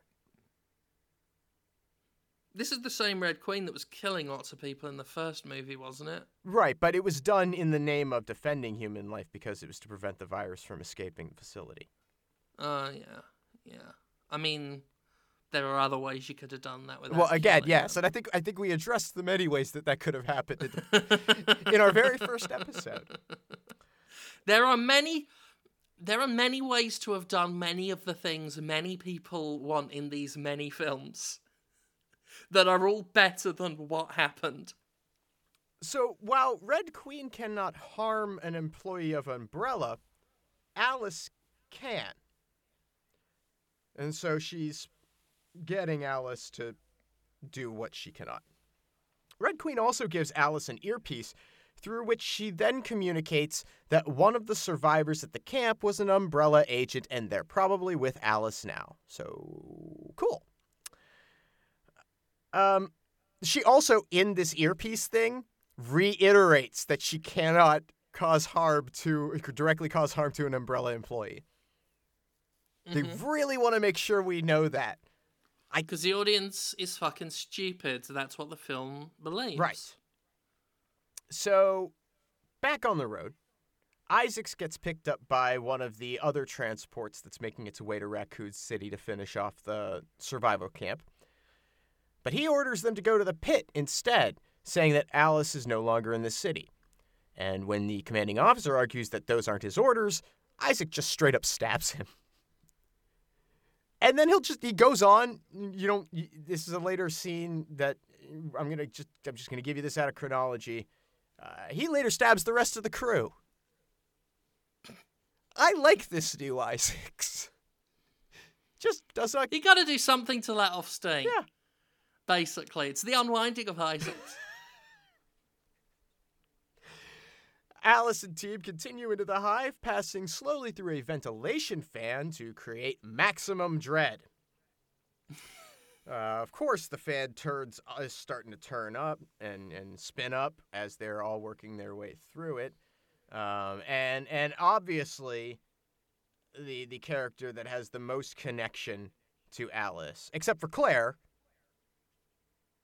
No, no, it's got to be it's got to be Abigail, the one we've met. That's important. It's the one we've met that we spent all this time with and we've gotten to know as a character. Uh, she almost doesn't make it out.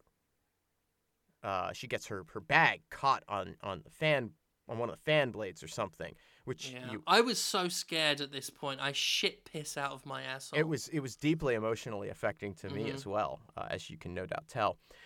And uh, but but thankfully, Alice, because she's better than everyone, uh, does manage to you know pull her through, and and and she's saved.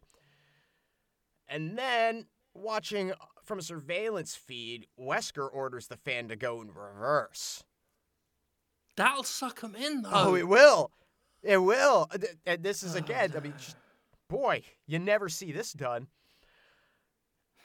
And so everyone has to now drag themselves to a ladder, and they're all doing the human chain thing, hanging on to it. And Abigail Mhm. slips, and she's nearly lost. But thank God Alice catches her again, and she's so good. She's so good at catching. She's the her. best. She's the best. But you know, she's you know what? As good as Alice is at catching people, Abigail is shit at holding on to them. Terrible. Just the Awful. worst. And and she eventually does fly off into the fan uh, where Yeah. she is. She chunks up pretty good. She does chunk up pretty good. Uh, I mean, they they they gib her yes, quite nicely. in the old days we'd have called those gibs.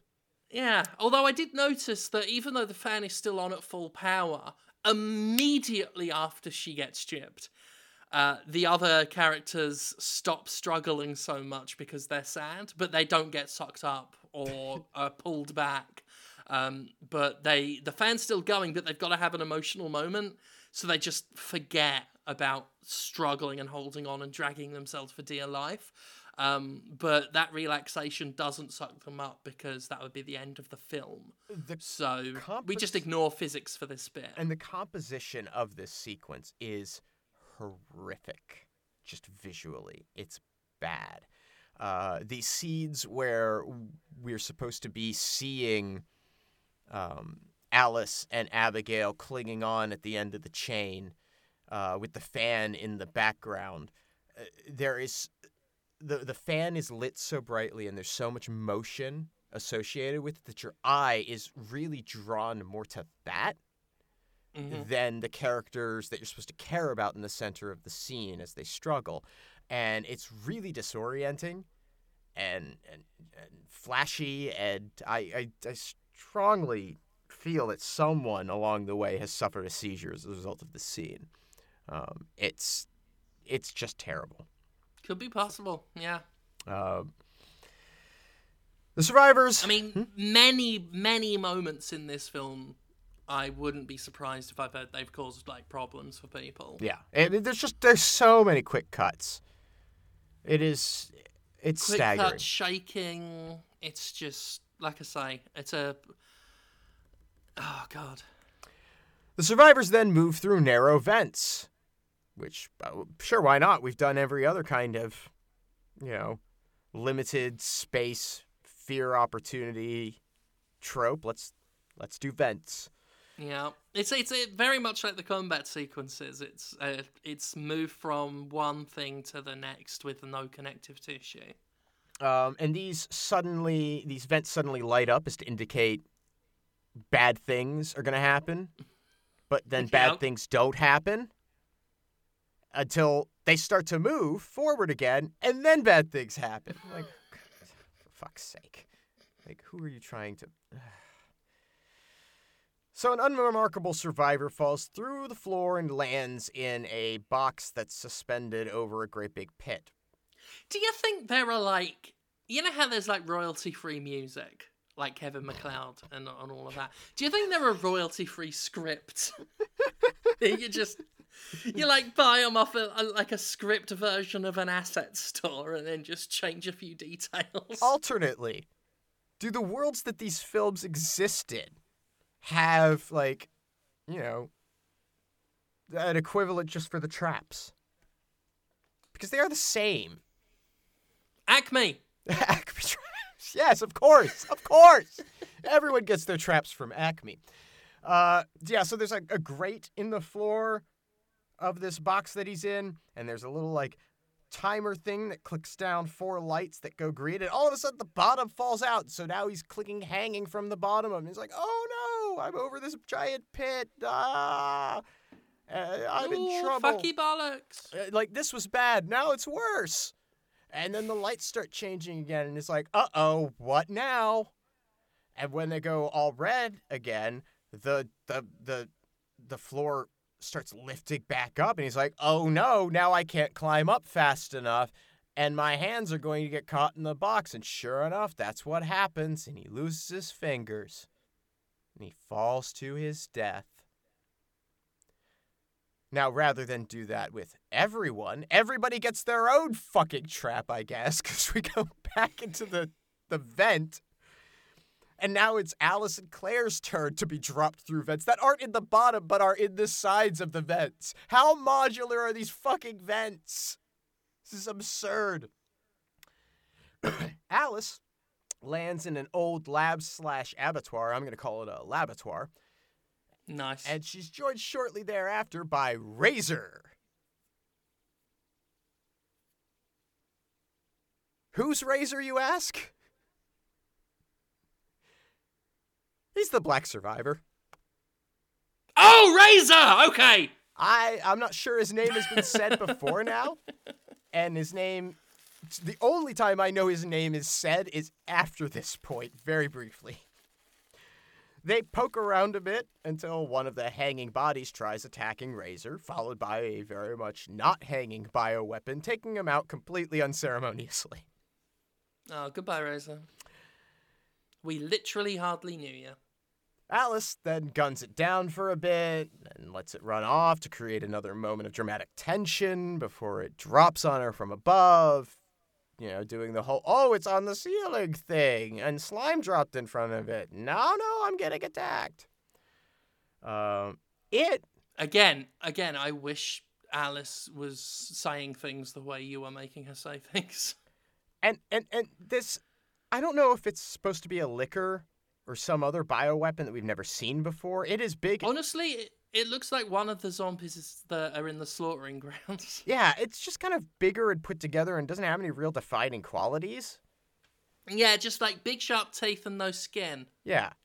So I'm not sure what that what its deal is supposed to be. I mean, it looks. I don't know if it's from Resident Evil. I can't remember. But all I remembered looking at it was was um, the big, long, pointy tooth asset zombie that you can get. I think it's on Mixamo. But it, it's it, it, it yeah. But they still wanted to get the Licker thing in even though they aren't using Lickers. I guess. You know, where it's crawling around Yeah. on the ceiling and scares you. That's the final chapter. You got to get all the hits You in. have a little bit of everything. Uh, so it drops on her. And The other thing about this bioweapon is that it has some sort of special vision, but I don't think it's heat based.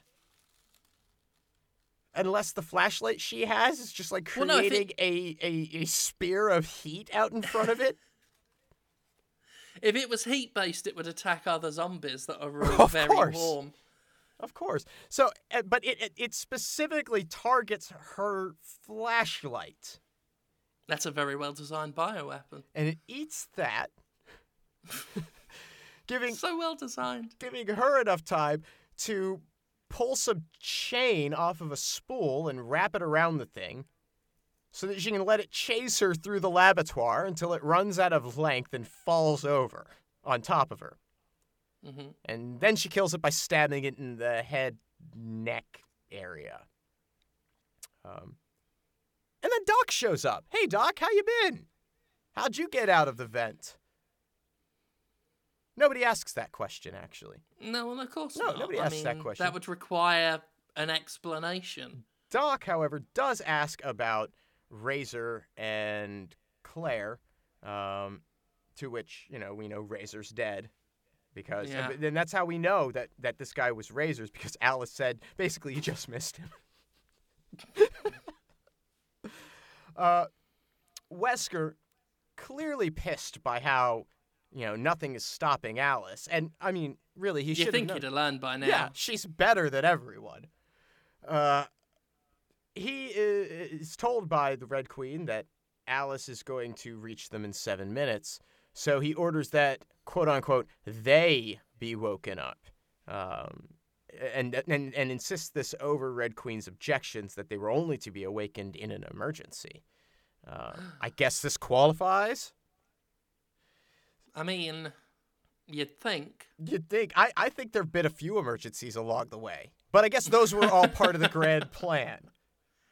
Sure. Sure. Why not? Yeah. Uh, meanwhile, Isaacs makes it to the pit, crashing his transport on the ride in and winding up completely surrounded by zombies. Claire then wakes up in a glass box in a room filled with glass boxes that are filled with dismembered corpses. So that's that's where her little vent hole landed. Yeah. So it's a good bit of feng shui in that room. Mhm. Oh, I, I like the design of that room actually. I think it's cool. I don't see how in any universe it's practical for any purpose, but cool looking room. Yeah. Yeah. It's uh, it looks good. So why not? Actually, it would make a re- it could make a really cool reptile room in a like a zoo. Right? Yeah. Yeah. Yeah. Oh yeah, they'd make short work of the corpses as well. Hmm.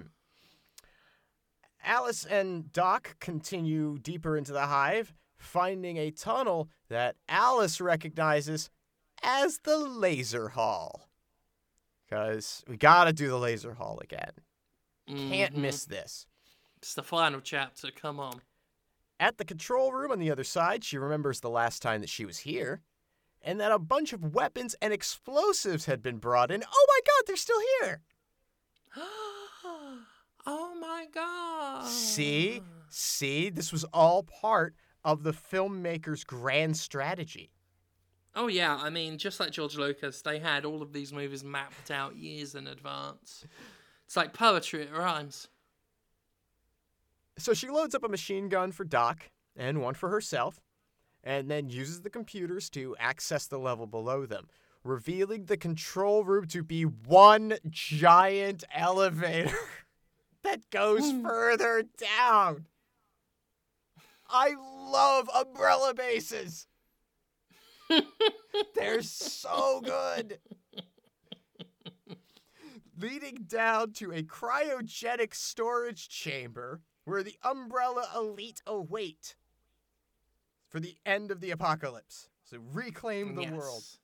I mean, and there are just thousands. This is like the clone room from the previous movie all over again. But instead of being a whole bunch of clones, it's a whole bunch of executives.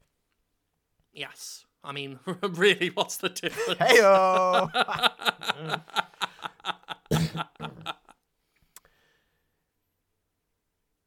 In the Hive Center, we discover that Wesker was thawing out Isaacs.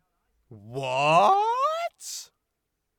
wow. Yes, this is the real Isaacs, who is putting on umbrella cufflinks that it's Keep, important. keeping it classy. It's important. keeping it classy and on brand. It's important that we see these for no good reason multiple times in this.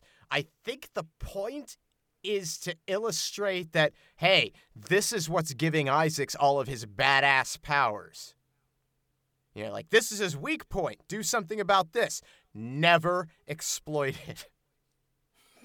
It was like they shot it for one plan, but then decided to go a different direction. I mean, either that or it's just to show he's the original.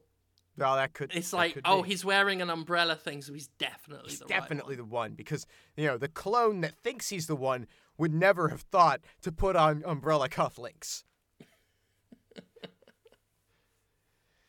I think it's just a visual aid, Yeah. like maybe for like the the you know the non-domestic market. or or maybe it's merch. That's true. Probably make a little mint off those uh, umbrella cufflinks. Worth noting, the only incredibly obvious product placement I recall seeing in this film is the motorcycle, which was a BMW. Ah.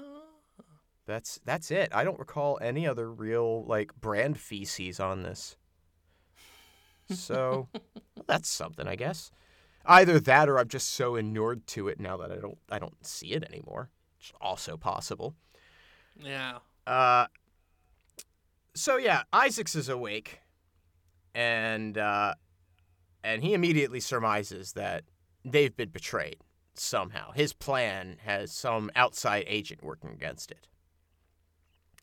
Or inside agent, I guess you would say. Yeah. Meanwhile, outside the crater, the one handed Isaac's clone exits his transport and begins luring the zombie horde after him on a path straight to the hive. Now, in her glass box, Claire disassembles a bullet and MacGyver's a bomb out of the gunpowder, the shell, and I think the wick from her uh, windproof lighter. God damn, she's so good. Yeah. Like and and here's the thing, as good as she is, right? Like this is just to illustrate how great Alice is ultimately. As we all know. Yeah. Everything in this I mean, that's the entire point of the franchise. right. And so this is really to say like look how badass Claire is. And and she's got nothing on Alice. Mm-hmm. Speaking of, Alice and Doc run across a path on an underground lake to reach the hive center. I mean, goddamn, Umbrella, can you just design every building? That's amazing. I mean, I'm thinking about it, and my house doesn't have an underground lake. Right? That leads to your I your den up. because that's what it is. It's like a den. It really is, yeah. Little little living room. it's got a decanter. and couches and a, a fireplace. There's a fireplace down here. Mm-hmm. Oh, amazing. Where do you want the fireplace? Do you want it next to the underground lake, in the den, or the corpse chamber? Uh, so Isaacs is waiting there for them, just chilling on a couch, and orders them to drop their weapons, threatening to release the antivirus down here at the bottom of the hive, where it'll never escape to the wider world. So Alice puts her gun down, but Doc doesn't. Oh no. Because, I mean, I know we all thought it was Christian. Well, I mean, yeah, he didn't trust Alice. Yeah. And I don't think we ever see what happens to him. I, I believe Christian is still in the vents. Crawling forever. Maybe something happened. It's just It's so it hard to keep have- track. Yeah, it could have happened during any number of jump cuts. Uh, but uh, yeah, so he's Doc's the traitor, and and Alice says that Claire would be disappointed, and she is, because Claire is now here too. And oh, yes. hey, Wesker's here, popping up behind Claire with the gun with a gun on her. like it's just one after another. Every character that matters is brought into the room. So there, uh, Doc tells Isaacs and us, because we aren't shown this, that Alice planted explosives in the cryo chamber on her way down here. Uh, but th- no, don't worry, Doc's gonna deal with it. Doc, Doc will take care of it. It's fine. So Alice takes a look at this table uh, along the back of a couch that has, you know, decanter and fountain pens and an ice pick and starts thinking about how she could use all of these items individually to kill Isaacs. They do the Robert Downey Jr. Sherlock thing, Right. where she's replaying different fight scenarios really quickly in her head. And Which Isaacs is so good. Yeah, Oh, it's it's it's it's super original. We never see it done. Uh, and it's such a great idea that Isaacs observes her doing it and says, "I can do that." And so he does it because he's got this predictive software from uh, he's got the predictive software from the Dead or Alive movie, and he is uh, using it to play out all of the scenarios that she could be imagining in advance and having his own 100% guaranteed effective countermeasures for all of them that Yeah. all end with him looking like a badass taking a sip from a whiskey. The rewinding of Isaacs.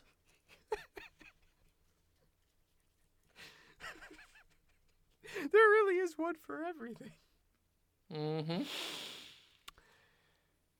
so they then talk about Isaac's clone and how clones always think they're the real person. Like how Alice does. Because she's a clone of Alicia Marcus, Oh my giddy ass. the daughter of Isaac's former partner and the current co owner of Umbrella, who has also just been roused from her own cryogenic sleep. Um, mm-hmm. So apparently the T virus was reversed in her at some point, and her premature aging condition continued because she now looks to be a woman in her 80s or 90s, even. Um, Yeah. She's seen briefly in the flashback we have when uh, In the boardroom. Isaacs proposes the plan. but she's not don't get a good look identified in any way, and they, we don't ever get No. a clear shot of her. Um, she is, of course, played by the uh, incredibly talented. Uh, hang on, if I, I want to make sure I get this right, uh, this name, um, Milla Jovovich. Is that? Did I get I've that heard right? of her. Yeah, heard of her. Okay. Yeah, Yeah, yeah. She's been in some stuff. You've probably Yeah. seen her. It took before. four to five hours to get her in that makeup, the old person makeup. Really That's yeah, I saw that on the Ugh. trivia page. worth it. I mean, totally worth it. Yeah. Oh yeah. Yeah, you barely recognize her. Even though she looks pretty much exactly like her. It's a lot of time for that makeup. uh, so this sets up sort of a a holy trinity, right? Because again, we need another biblical illusion in here. Oh yeah, yeah. Um, We we biblical illusions and Alice in Wonderland illusions constantly until they're falling out of our asses. And so uh, Alice, or uh, so this this Trinity is established that, that Alicia is, I guess, God, Red Queen is the Holy Spirit, and Alice is Jesus fucking Christ. Sure, why not? Everything else in this movie up to this point has led me to believe that. So yeah. here we are. She might as well just be the Messiah. Uh, Alicia thinks that Alice is the best of all of them and expresses this verbally. Just in case you had missed the thematic run through of these six films. Uh, and it's because Alicia was weak and allowed Umbrella's plot to move forward. But she is also the one who uploaded the video that caused Red Queen's programming conflict, so she has some kind of conscience ultimately, I guess. Uh, Alicia points out that she and Isaacs each own 50% of the business, but that Wesker's just an employee. I wonder where she's going with this, Jim. I have no idea. You may be surprised to hear her tell Albert Wesker that he's fired, allowing the Red Queen to no longer treat him as an Umbrella employee, but a civilian, and therefore chop off his foot with a closing door. And it's that quick. He doesn't even get a pink slip. Nope. You can just say you're fired, and that's good enough for the Red Queen who values human life to chop your leg off with a door and let you bleed out slowly and painfully. Well, I'm pretty sure Umbrella outsources their human resources to the same company that does OCPs. Oh, okay. So it's real quick. Real quick. Cool, cool, cool. Uh, when Doc reacts to this by attempting to shoot Alice, he discovers that Alice is better than everyone he finally learned. because she's given him an empty gun. Uh, this also, and, and, and, and there's two ways in which this demonstrates that Alice is better than everyone. Um, the first is the the obvious one, where you know she has successfully sussed out who is the traitor. Yeah, she knew like long before we could have worked it out, or anyone in the film, certainly. Right. But here's the other way in which this sequence, this little flashback, demonstrates to us that Alice is better. You see, Alice checked to see if her weapon was loaded. When someone hands you a firearm, the first rule of gun safety is that you ask if it's loaded and then you check for yourself to confirm. Had Doc performed proper gun safety protocol, this never would have happened to him. Alicia or Alice is the best. That's just that's Yeah. that's all there is to it. Uh, now Isaac flees or Isaacs flees with with the antivirus, and a prone Doc is shown mercy by Alice, only to be killed by Claire. Yep. Wesker Because Alice is all, I'm not going to kill you. And then Claire turns up and says, sorry, baby, or whatever it was. Unless she mirrors something Doc said after he betrayed her. yeah. Because films have that. That ironic echo. Wesker is given the armed detonated for the explosives that Alice planted, um, so that he can uh, do his best Miles Dyson impression. Yes. Another thing that we just we've seen in other films. once or twice. Uh, in films we've seen here, I think too. I think this is. I think this has been done in other movies we've done. I wouldn't be surprised. I I, feel like we've done it. Uh, Alice has Red Queen plot her a path to the surface, and Alicia reiterates that using the antivirus will kill Alice also. But Alice is committed, so she leaves with Claire. And after she goes, Alicia puts a contact lens in and starts uploading her childhood memories to Umbrella's systems. Uh, while mocking Wesker for, you know, being kind of a kind of a loser. yeah. It's kind of it's kind of I don't know. Do do I feel for Wesker or not? I can't tell. Because I feel for Wesker as a character who's just become the fucking stooge. it's really all fallen apart for Wesker here, right? And so quickly. He went from having a, a position of just like near total control and dominance to, you know, one foot one foot shy,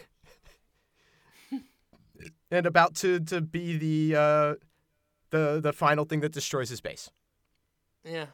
I, if I were him, I'd have just stuck to the White House. I'd have stuck with Claire because she's the best anyway. Hell yeah, yeah, yeah. Stick with the Jesus Christ allegory. You're probably going to come out of it okay. He, he, you know, he could have he could have turned this whole thing around and, and, and still, you know, ruled over shit. He could have betrayed Umbrella with the White House thing.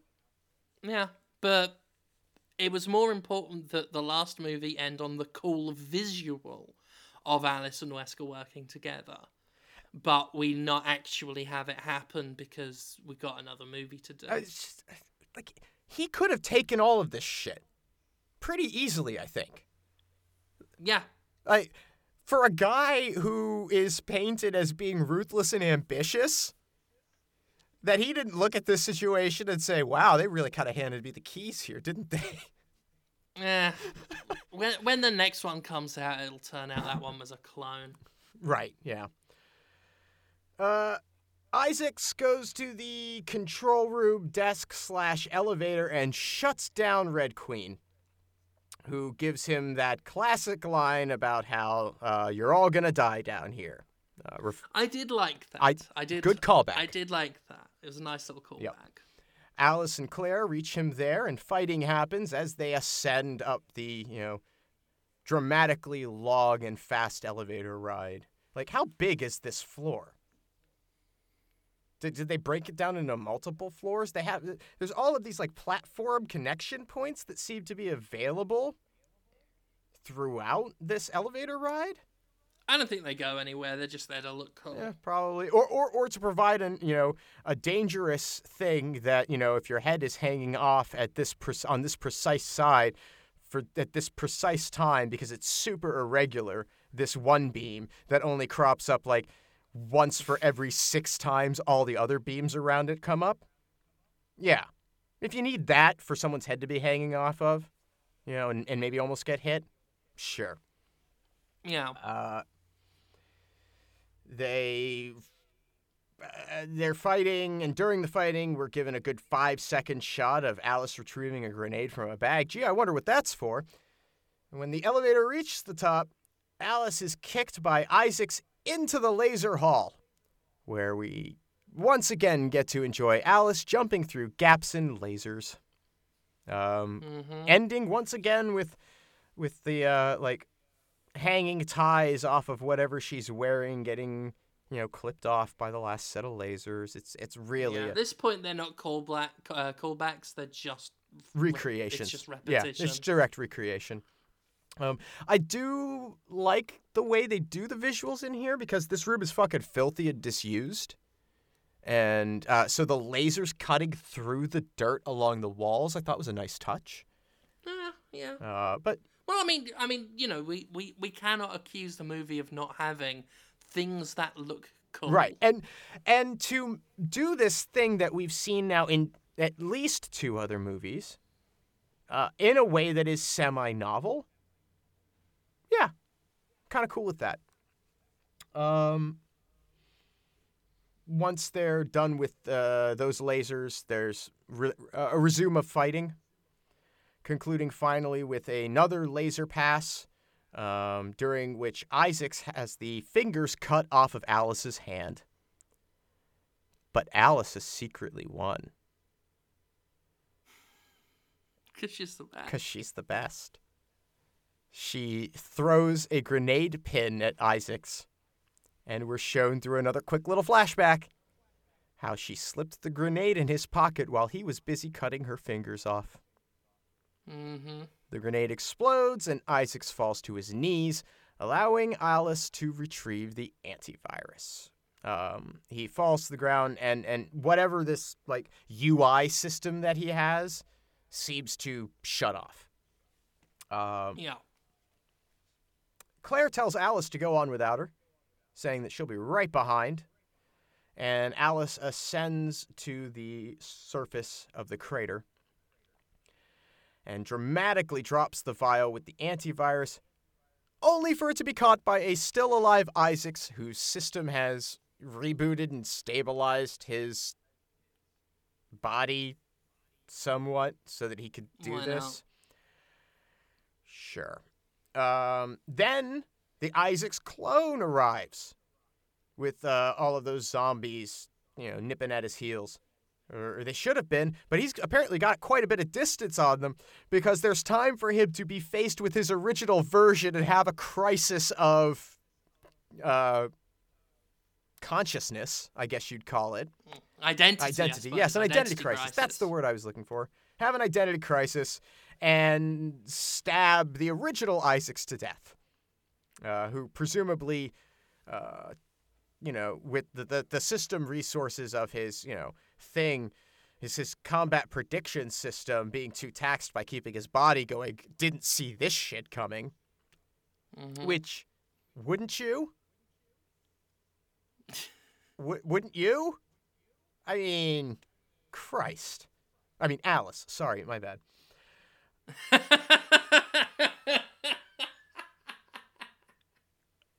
well played. With all of that out of the way and zombies closing in, Alice drops the vial of antivirus, and the zombies begin dropping immediately in a wave. Not not before they kill Clone Isaacs as well. Oh yes, oh that's right. Yes, wrap the- all that they up. just you know once they once once realizes is stabbed, clone Isaacs is immediately set upon by the zombies Yeah, they turned up just in time. who ignore uh, and all of them ignore Alice standing two feet away to just focus on him. Mm-hmm. Well, I mean, they've been chasing him the longest. They're probably really fucking annoyed with him. Um, so Alice drops the the vial. Zombies immediately begin dropping in this wave, and once everyone else on screen is, has fallen, so too does Alice, landing the pile of corpses next to Isaacs. Um, now, my assumption is at this point that three days passes.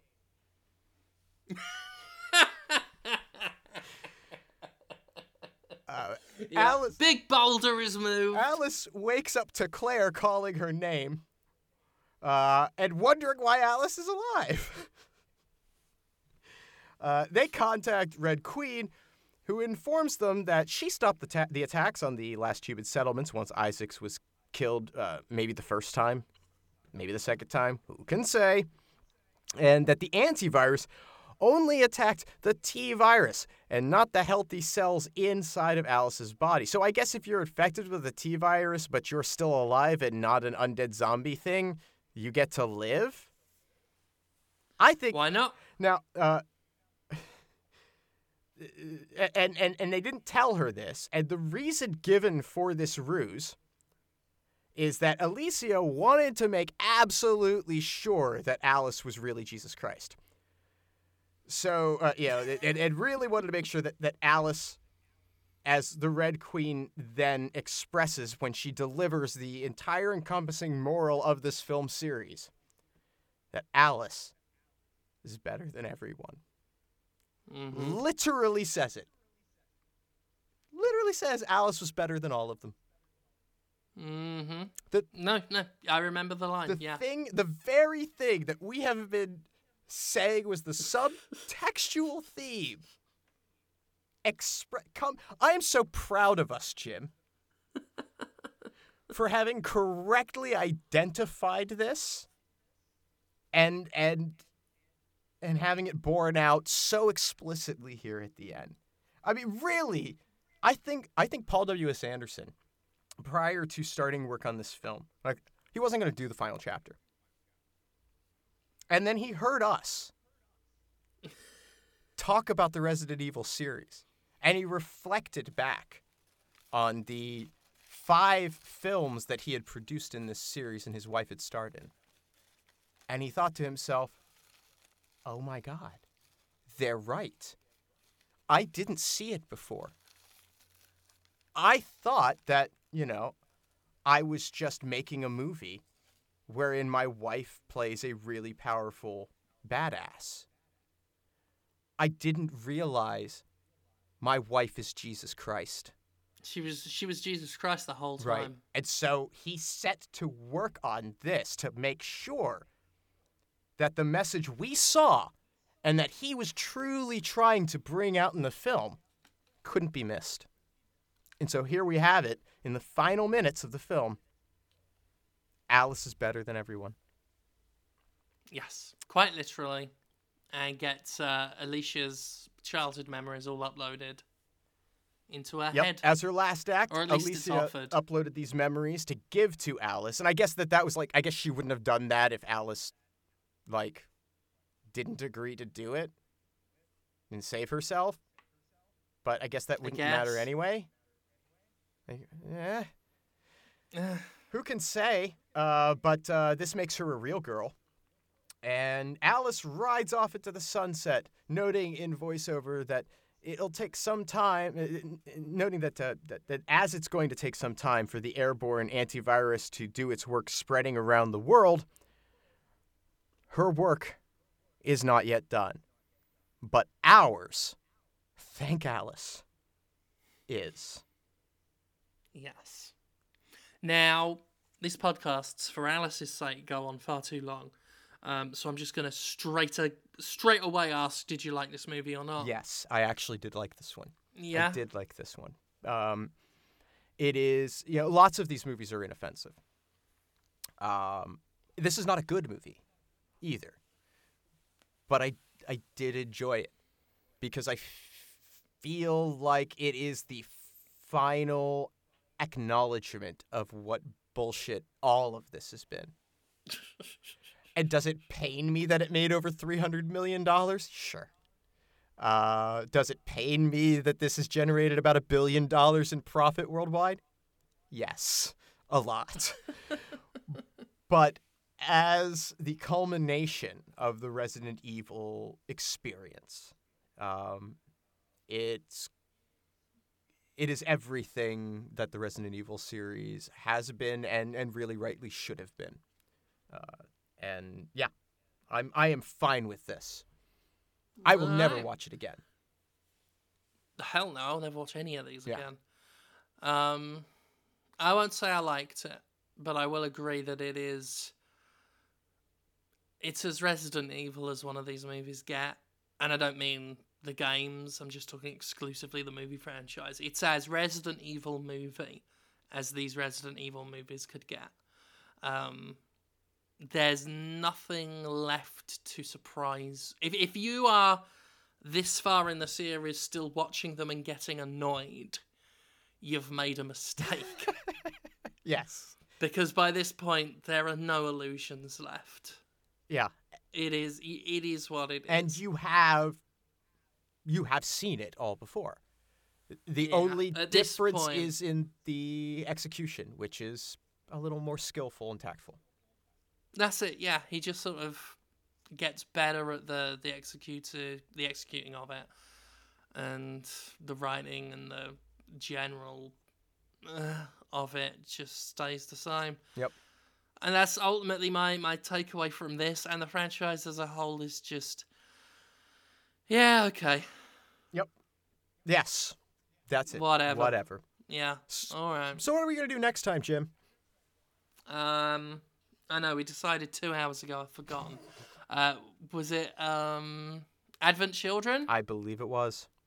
It was Final Fantasy VII Advent Children Yep. at last. Yeah, well, uh, somebody somebody was just asking me, uh, "Hey, why hasn't this been done yet?" And I was like, "Well, because I'm dreading it."